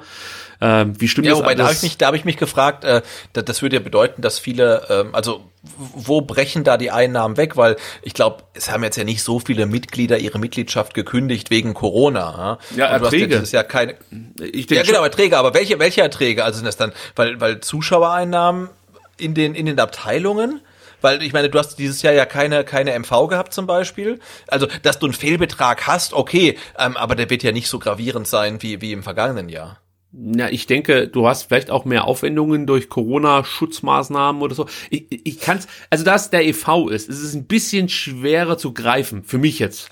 Genau, aber ich will jetzt nicht sagen, dass das Quatsch ist, nur, also wenn man sagt, irgendwie 2020 wird für den e.V. ein ganz schweres Jahr, auch das glaube ich, aber warum soll das finanziell bei denen so ins Kontor schlagen, weil die Mitgliederbeiträge, die fließen ja weiter rein, ne, weil ich denke, so viele werden nicht gekündigt haben, und fehlende Zuschauereinnahmen, wie beim Profifußball, die in die AG fließen, hast du ja vermutlich vielleicht auch. Vielleicht sind also Sponsoren, die... Ja, genau, also aber das wäre nochmal interessant gewesen und aber das werden wir vermutlich ja im März erfahren. Dann. Also ich finde die Aussage, dass 2020 finanziell gesehen jetzt nicht besser wird als 2019, finde ich nachvollziehbar. Einfach aufgrund dessen, dass halt diese Corona-Pandemie eigentlich wirklich jeden betrifft, finanziell. Also da gibt's, glaube ich, jetzt ganz wenige, die dann großen Reibach gemacht haben im vergangenen Jahr. Und dann gerade eben die Leichtathletikabteilung, die ja noch viel herber von den Corona-Maßnahmen betroffen war als die Profifußballabteilung. Also die konnten kaum Veranstaltungen absolvieren. Es gab keine Olympischen Spiele. Ich weiß auch nicht, wie das dann jetzt geregelt ist, dadurch, dass nicht so viele gleichzeitig zum Beispiel in die Turnhalle dürfen oder so, ja, dass du dann höhere Stromkosten hast, weil du das dann weiter in den Arm verlegen musst. Also es macht für mich schon irgendwie Sinn, dass es 2020 jetzt nicht viel besser wird als 2019. Aber klar, es wäre interessant gewesen, warum, wie entstehen Kosten, beziehungsweise wo fehlen Erträge, ja, das stimmt schon, das hätte man vielleicht noch ein bisschen weiter ausführen können, aber vielleicht wollte er es auch relativ unkompliziert halten und nicht, ja, den VfB erklären, wenn er zum Beispiel ein Haus wäre. Dafür ist ja dann immer noch der Heim zuständig. Gut, was Klaus Vogt auch noch gesagt hat und was auch, glaube ich, wichtig ist, dass man da ein gutes Gefühl hat mit ihm als Präsidenten. Er sagt halt, man möchte weiterhin die bereits jetzt bestehende Ausgabendisziplin pflegen und auch beibehalten. Das ist ja auch immer gut zu hören von einem Präsidenten. Also das finde ich schon mal nicht allzu schlecht. Und er weist auch nochmal darauf hin, dass es dem Verein helfen würde, wenn die MV 2021 ins Jahr 2022 verschoben werden würde. Da haben wir ja das letzte Mal schon drüber gesprochen. Ich bleib da dabei. Ich bin der Meinung, ja, finanziell mag das Sinn machen, aber ich finde einfach, es stehen wichtige Entscheidungen an und die sind mehr oder weniger überfällig nach 2019 und ich bleib eigentlich dabei, dass ich die MV gern 2021 abhalten lassen, also dass das stattfinden soll, so, Punkt. So, schwere Zeiten und große Herausforderungen, sagt Klaus Vogt zum Thema finanzielle Situation, also bin mal gespannt, wie sich das dann entwickeln wird. Klaus Vogt hat auch noch gesagt, dass ihm einiges, oder er hat Folgendes gesagt, ihm brennt noch vieles unter den Nägeln. Das ist ja interessant. Also, ja, das wird spannend. Also vielleicht ist das ähnlich wie bei der zweiten Amtszeit eines US-Präsidenten, dass es dann erst so richtig abgeht, wenn Klaus Vogt jetzt offiziell gewählt wird und er die Leichen aus dem Keller holt. Also nicht bei sich aus dem Keller, sondern beim VfB. Weil da gibt es ja schon noch so ein paar Sachen, als Klaus Vogt gewählt wurde, dachte man so, oh Mensch, wenn der da mal richtig gräbt, dann kommt vielleicht noch das ein oder andere an die Oberfläche, dass der VfB unter anderen Präsidenten vielleicht nicht unbedingt der Öffentlichkeit mitgeteilt hätte. Und da war es bislang ganz ruhig, aber es ist natürlich auch schwierig für Klaus Vogt da in dieser kurzen Amtszeit direkt schon, ja, ich sag mal, Tabula Rasa zu machen. Aber ja, Könnte mir schon vorstellen, dass da vielleicht noch was passiert. Und dann gab es noch einen schönen Satz von Klaus Vogt. Ich meine, den hat er auch schon im Wahlkampf 2019 benutzt, aber ich mag den einfach. Da meinte er, ich zitiere jetzt meinen Vater, Besserwisser gibt es genug, es braucht Bessermacher. Und selten traf ein Sprichwort so gut auf einen Verein wie auf den VfB Stuttgart, denn da habe ich schon das Gefühl, dass es ganz, ganz viele Besserwisser auch innerhalb des Vereins gibt und wenige Bessermacher. Und Klaus Vogt möchte gern ein Bessermacher sein und ja, also schlechter hat er es nicht gemacht als sein Vorgänger, das kann ich schon mal sagen. Definitiv, ja. Ja, und er betont auch nochmal die positive Entwicklung in der öffentlichen Wahrnehmung und auch das können wir bestätigen. Also das ist mittlerweile, wenn man sich mit Leuten unterhält, die jetzt nicht so viel mit dem VfB zu tun haben, das ist ja komplett anders. Also ich habe ja zu Dietrich-Zeiten von Bekannten dann schon mal gehört, dass das ein Mafia-Club wäre und was weiß ich alles. Also da hat man wirklich keine gute öffentliche Wahrnehmung gehabt, gerade bei Leuten, die sich jetzt nicht allzu viel mit dem VfB auseinandersetzen und das hat sich jetzt komplett gedreht, also da wird eigentlich von allen Seiten das mit Wohlwollen entgegengenommen, dass man Klaus Vogt als Präsident hat und Thomas Hitzesberger als Vorstandsvorsitzender. Abschließend wirbt Klaus Vogt natürlich nochmal um das Vertrauen der Mitglieder, da geht's dann um die Wahl für März 2021. Also man kann sagen, der Wahlkampf hat begonnen. Klaus Vogt möchte weitermachen, aber das ist ja auch nicht groß überraschend. Thomas Hitzelsberger war dann als nächstes dran mit seiner Botschaft, und er hat ein paar schöne Sätze gleich zu Beginn gesagt. Natürlich, er hat gesagt, ihr fehlt, also wir fehlen. Das freut mich natürlich, wenn es der Vorstandsvorsitzende auch so sieht und mitteilt. Er meinte auch, er sagte, durch Corona kam die ein oder andere Herausforderung dazu, aber keine, die wir nicht stemmen können. Und das gefällt mir. Das klingt danach, dass er was anpacken möchte, dass er was bewegen will. Und auch das reicht erstmal für mich, um begeistert zu sein. Man kann mich, muss dazu sagen, Thomas Hitzelsberger ist bei mir echt leicht. Ja, also im Endeffekt reicht es ja wirklich schon, wenn er sagt, hey komm, wir machen jetzt hier irgendwie die Sitzschalen, machen wir jetzt in dunkelrot und machen mal dieses abgewetzte, was ist das eigentlich, so verwaschene Rot raus, und die Sitzschalen im Stadion werden jetzt in Zukunft dunkelrot, würde ich einfach nur applaudieren die ganze Zeit vorm Stadion und sagen, toll, Thomas. Ja, ist vielleicht nicht ganz fair, wenn man das jetzt mit anderen ehemaligen Sportvorständen vergleicht, wie ich da über die gesprochen habe. Aber er ist halt einfach ein sympathischer Mann, muss ich so sagen. Ist so einfach so. Die wichtigsten Ziele beim VfB hat er auch nochmal angesprochen, und er meint, die wurden erreicht. Zum einen natürlich der Aufstieg der Profis und der U21. Und ein weiteres wichtiges Ziel, was man unbedingt erreichen wollte, war die Verjüngung des Kaders. Also da klopft er sich erstmal selber auf die Schultern, aber das kann er, glaube ich, auch. Wir sind ja sehr zufrieden mit dieser Entwicklung. Dann ging es nochmal darum, dass Thomas Hitzelsberger mittelfristig die Strukturen der VfB AG optimieren möchte. Darüber haben wir auch schon mal hier gesprochen. Groß konkret wurde er da jetzt nicht, aber er meinte halt einfach nochmal, die Führungsebene soll schlanker und schlagkräftiger werden, und die Umsetzung dieser Neustrukturierung soll zügig erfolgen. Das klingt erstmal sehr spannend, aber genau wissen wir immer noch nicht, wie das dann alles aussehen wird. Ja, weiß nicht, ob du da dir noch... Nee. Also, da kann man ja auch festhalten, also es war total schön, dass sich Präsident und Vorstandsvorsitzender natürlich dann bei den Mitgliedern melden, und sie haben auch viele gute Sachen gesagt, aber natürlich waren jetzt auch viele Statements dabei, die nimmt man erstmal so auf und denkt, ja, super, und dann hört man sich's nochmal an und denkt, ja gut, aber viel Neues ist da halt auch nicht dabei. Es waren natürlich auch schon ein paar Allgemeinplätze dabei, aber die sind wahrscheinlich in jedem solchen Statements immer irgendwie da vertreten, und dass da irgendwie die Führungsebene verschlankt werden soll und dass alles ein bisschen neu sortiert werden soll, das wissen wir ja schon seit ein paar Wochen oder sogar Monaten. Da ist jetzt bislang ja noch jetzt nichts konkret passiert, aber ist ja auch gut, dass solche Themen dann nicht komplett unter den Tisch fallen, sondern nochmal zumindest erwähnt werden, auch wenn es in vielen Bereichen, also sei es jetzt das oder sei es auch Thema Mädchen- und Frauenfußball, jetzt einfach noch nichts Neues zu vermelden gibt, aber immerhin zeigt man den Fans und Mitgliedern damit ja, okay, das Thema ist bei uns jetzt nach wie vor im Fokus und nicht irgendwie unter den Tisch gefallen. Ich gebe auch ganz ehrlich zu, also vor 2 Jahren oder so oder vor einem Jahr hätte ich im Podcast, glaube ich, gar nicht über diese Mitgliederinformation groß gesprochen. Aber man muss ja sagen, hier bei STR, wir arbeiten ja wirklich jedes Thema irgendwie auf und dann wirklich auch bis zum Erbrechen ab. Und ich glaube, wir müssen einfach dann kurz darüber reden, und ich gebe dir absolut recht. Die meisten Themen hätte man sich auch drauf schaffen können, wenn man regelmäßig STR hört. Aber so kommen sie von oberster Stelle in Videoform, und deswegen habe ich es jetzt hier einfach nochmal mit in die Sendung genommen. Gut, dann kommen wir zu einem weiteren Punkt, den Thomas Hitzelsberger angesprochen hat. Da geht es um ums NLZ. Langfristig soll das NLZ für die sportliche DNA des VfB Stuttgart verantwortlich sein. Das klingt ein Stück weit danach, dass man in Zukunft die Tongis nicht mehr aus Paris nach Stuttgart holen möchte, sondern eher aus Stuttgart-Münster hier nach Bad Cannstatt lotsen möchte. So klingt das für mich ein Stück weit. Ja, also er spricht natürlich darauf an, dass 2019 die Arbeit im NLZ inhaltlich und strukturell neu ausgerichtet wurde. Auch darüber haben wir hier mehrfach gesprochen. Es geht natürlich um das verbesserte und verstärkte regionale Scouting, dann das Thema Satellitenvereine und Clubpartnerschaften. All das, wie gesagt, wurde hier schon mehrfach thematisiert und ist, glaube ich, schon auch zumindest mal der richtige Weg. Also man hat ja gerade in Sachen Scouting sich verwundert die Augen gerieben, als man mitbekommen hat, wie wenig Scouts eigentlich für den VfB tätig sind. Da wurde mächtig aufgerüstet.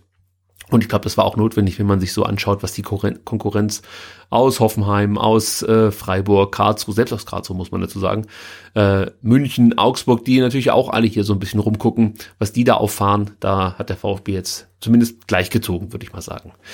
Dann spricht Thomas Hitzelsberger natürlich auch die wirtschaftlichen Auswirkungen der Corona-Pandemie auf den VfB ein Stück weit an, und ein paar Zahlen, die kannte man so schon, aber wenn man sie dann nochmal konkret vom Vorstandsvorsitzenden hört, dann werden sie natürlich dann auf einmal zu Fakten. Zum Beispiel, dass dem VfB pro Heimspiel ohne Fans 2 Millionen Euro durch die Lappen gehen.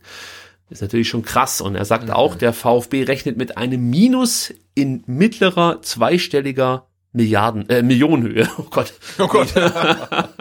Ich wollte gerade den Verein schon schließen. Um Himmels Willen. Nein, das ist nur in Anführungsstrichen, sind nur in Anführungsstrichen Millionen. Ja, aber schlimm genug, ja. Auch das ist hart. Das heißt, im Endeffekt kannst du mit Nicolas González, wenn du den abgibst, dir den Verein erstmal wieder sanieren.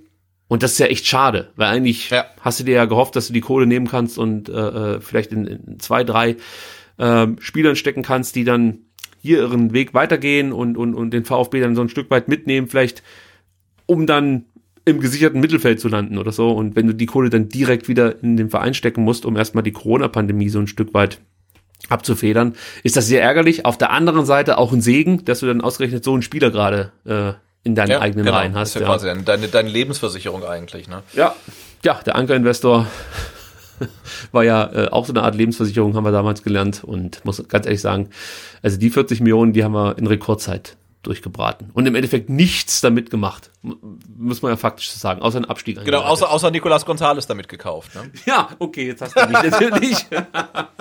Aber das haben wir doch eigentlich mit den Pavard-Millionen, und der kam ja vor. Ja, genau. Ist ja egal. Also, er sagt auch, Thomas Hitzelsberger sagt auch, der Vorstand spart und investiert dort, wo es hochgradig Sinn ergibt. Also in Bezug auf Corona und so. Also sprich, man versucht da clever zu investieren. Da hab ich mir gedacht, aber das sollte man ja eigentlich auch machen, wenn es gerade keine Pandemie gibt, oder? Habe ich mir auch gedacht. Ich so, sollte man das eigentlich nicht immer so machen? Das klingt so, als wäre das so. Also Leute, wir haben uns ein komplett neues Konzept überlegt. Wir sparen und investieren jetzt, und zwar nur noch dort, wo es Sinn ergibt. Was haltet ihr davon? Ja, muss ich erstmal drüber nachdenken. Ja, gut. Der Etat der Profis im Vergleich zur letzten Erstligasaison, also 18/19, wurde um 10% reduziert. Das Transferbudget wurde stark eingekürzt, all das wissen wir ja. Dann wurde das Team ums Team verstärkt. Darauf hat er auch nochmal großen Wert gelegt. Also man möchte damit den jungen Spielern bestmögliche Bedingungen bieten, um eben zu wachsen. Das finde ich wirklich sehr, sehr wichtig heutzutage, dass man sich da auch noch ein bisschen breiter aufstellt, dass man sich dann auch gerade Leute holt, Spezialisten wie Oliver Bartlett, die dann wirklich darauf abzielen, den VfB da besser zu machen, wo es wichtig ist, wenn man die Art und Weise Fußball spielen lassen möchte, die man sich selber so auf die Fahnen schreibt. Ja, also dieses Thema, wir möchten schnellen Offensivfußball spielen, das habe ich auch gehört, als Dennis Aogo und Christian Gentner hier gespielt haben. Aber hat halt nicht so ganz gepasst, sag ich jetzt mal, von der Spielerqualität.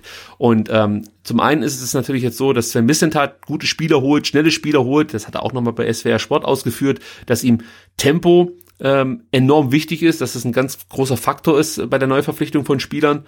Und auf der anderen Seite brauchst du natürlich trotzdem dann Leute drumherum, die dann genau auf solche Attribute nochmal einwirken können und die Spieler da weiterbringen. Und natürlich dann Wohlfühlfaktor, gutes Klima erzeugen, all das gehört ja auch so ein Stück weit mit dazu. Also da hat der VfB weiter investiert und hat sich weiter verbessert. Dann kommen wir zu dem Satz, den du vorhin schon mal angesprochen hast. Da geht es darum, dass der VfB auch weiterhin die Mitarbeiter oder einige Mitarbeiter in Kurzarbeit schickt, und Thomas Hitzelsberger sagt's klipp und klar, und es klingt sehr drastisch: Wenn sich die wirtschaftliche Situation über einen längeren Zeitraum nicht bessere, werden wir um drastische Maßnahmen nicht herumkommen. Also, ich glaube, das ist ganz konkret. Wenn es nicht demnächst bergauf geht, dann wird der VfB Mitarbeiter entlassen müssen aufgrund der Corona-Pandemie, und das natürlich schon zum Kotzen. Ja, also da muss man einfach hoffen, dass man vielleicht noch irgendwie die Geschichte mit dem KfW-Kredit zeitnah genehmigt bekommt, denn die Genehmigung steht weiterhin aus. Und auch da sagt Thomas Hitzelsberger nochmal, wir waren vor der Corona-Krise ein kerngesundes Unternehmen und sind massiv von den Auswirkungen betroffen. Der Kredit hilft, schnell wieder gesund zu werden. Ja, also da geht es natürlich auch dem VfB wie ganz, ganz vielen Leuten, die eigentlich immer gut gewirtschaftet haben oder beziehungsweise sich vernünftig verhalten haben, was die Ausgabenstrategie angeht. Und dann kommt Corona und alles ist im Endeffekt im Arsch. Und ähnlich geht es jetzt auch dem VfB. Ich bin weiterhin der Meinung, dass dieser KfW-Kredit ein Stück weit schon auch gerechtfertigt ist, aber Und ich meine jetzt nicht, dass man einen Anspruch stellt, dass der schnell genehmigt werden soll, aber grundsätzlich muss man halt einfach mal abwarten. Also es gibt wahrscheinlich andere Branchen, andere Unternehmen, die noch stärker von diesen Auswirkungen betroffen sind und wo es dann wirklich um ganze Lebensexistenzen geht und nicht nur darum, ich sag mal, sich einen Luxus, auch ein Hobby, Hobby ist ein bisschen fies, aber sich einen Luxus zu finanzieren, sage ich jetzt mal. Ist ja schon einfach was Besonderes, dass man halt Fußballer sein darf und in dieser Branche arbeiten kann. Es ist was anderes, als wenn ich jetzt, weiß ich nicht, irgendwie eine Würstchenbude habe und am Monatsende irgendwie mit 1.500 Euro nach Hause gehe und gerade so über die Runden komme. Deswegen. Ja klar, und dass du halt Angestellte hast, die noch 4 Jahre Vertrag haben und jetzt halt dann sagst, hey komm, wir machen noch ein Jahr drauf und du kriegst ab sofort mehr Kohle. Ich meine, das ist natürlich sehr sinnvoll aus Sicht eines Fußballclubs, eines Profifußballclubs,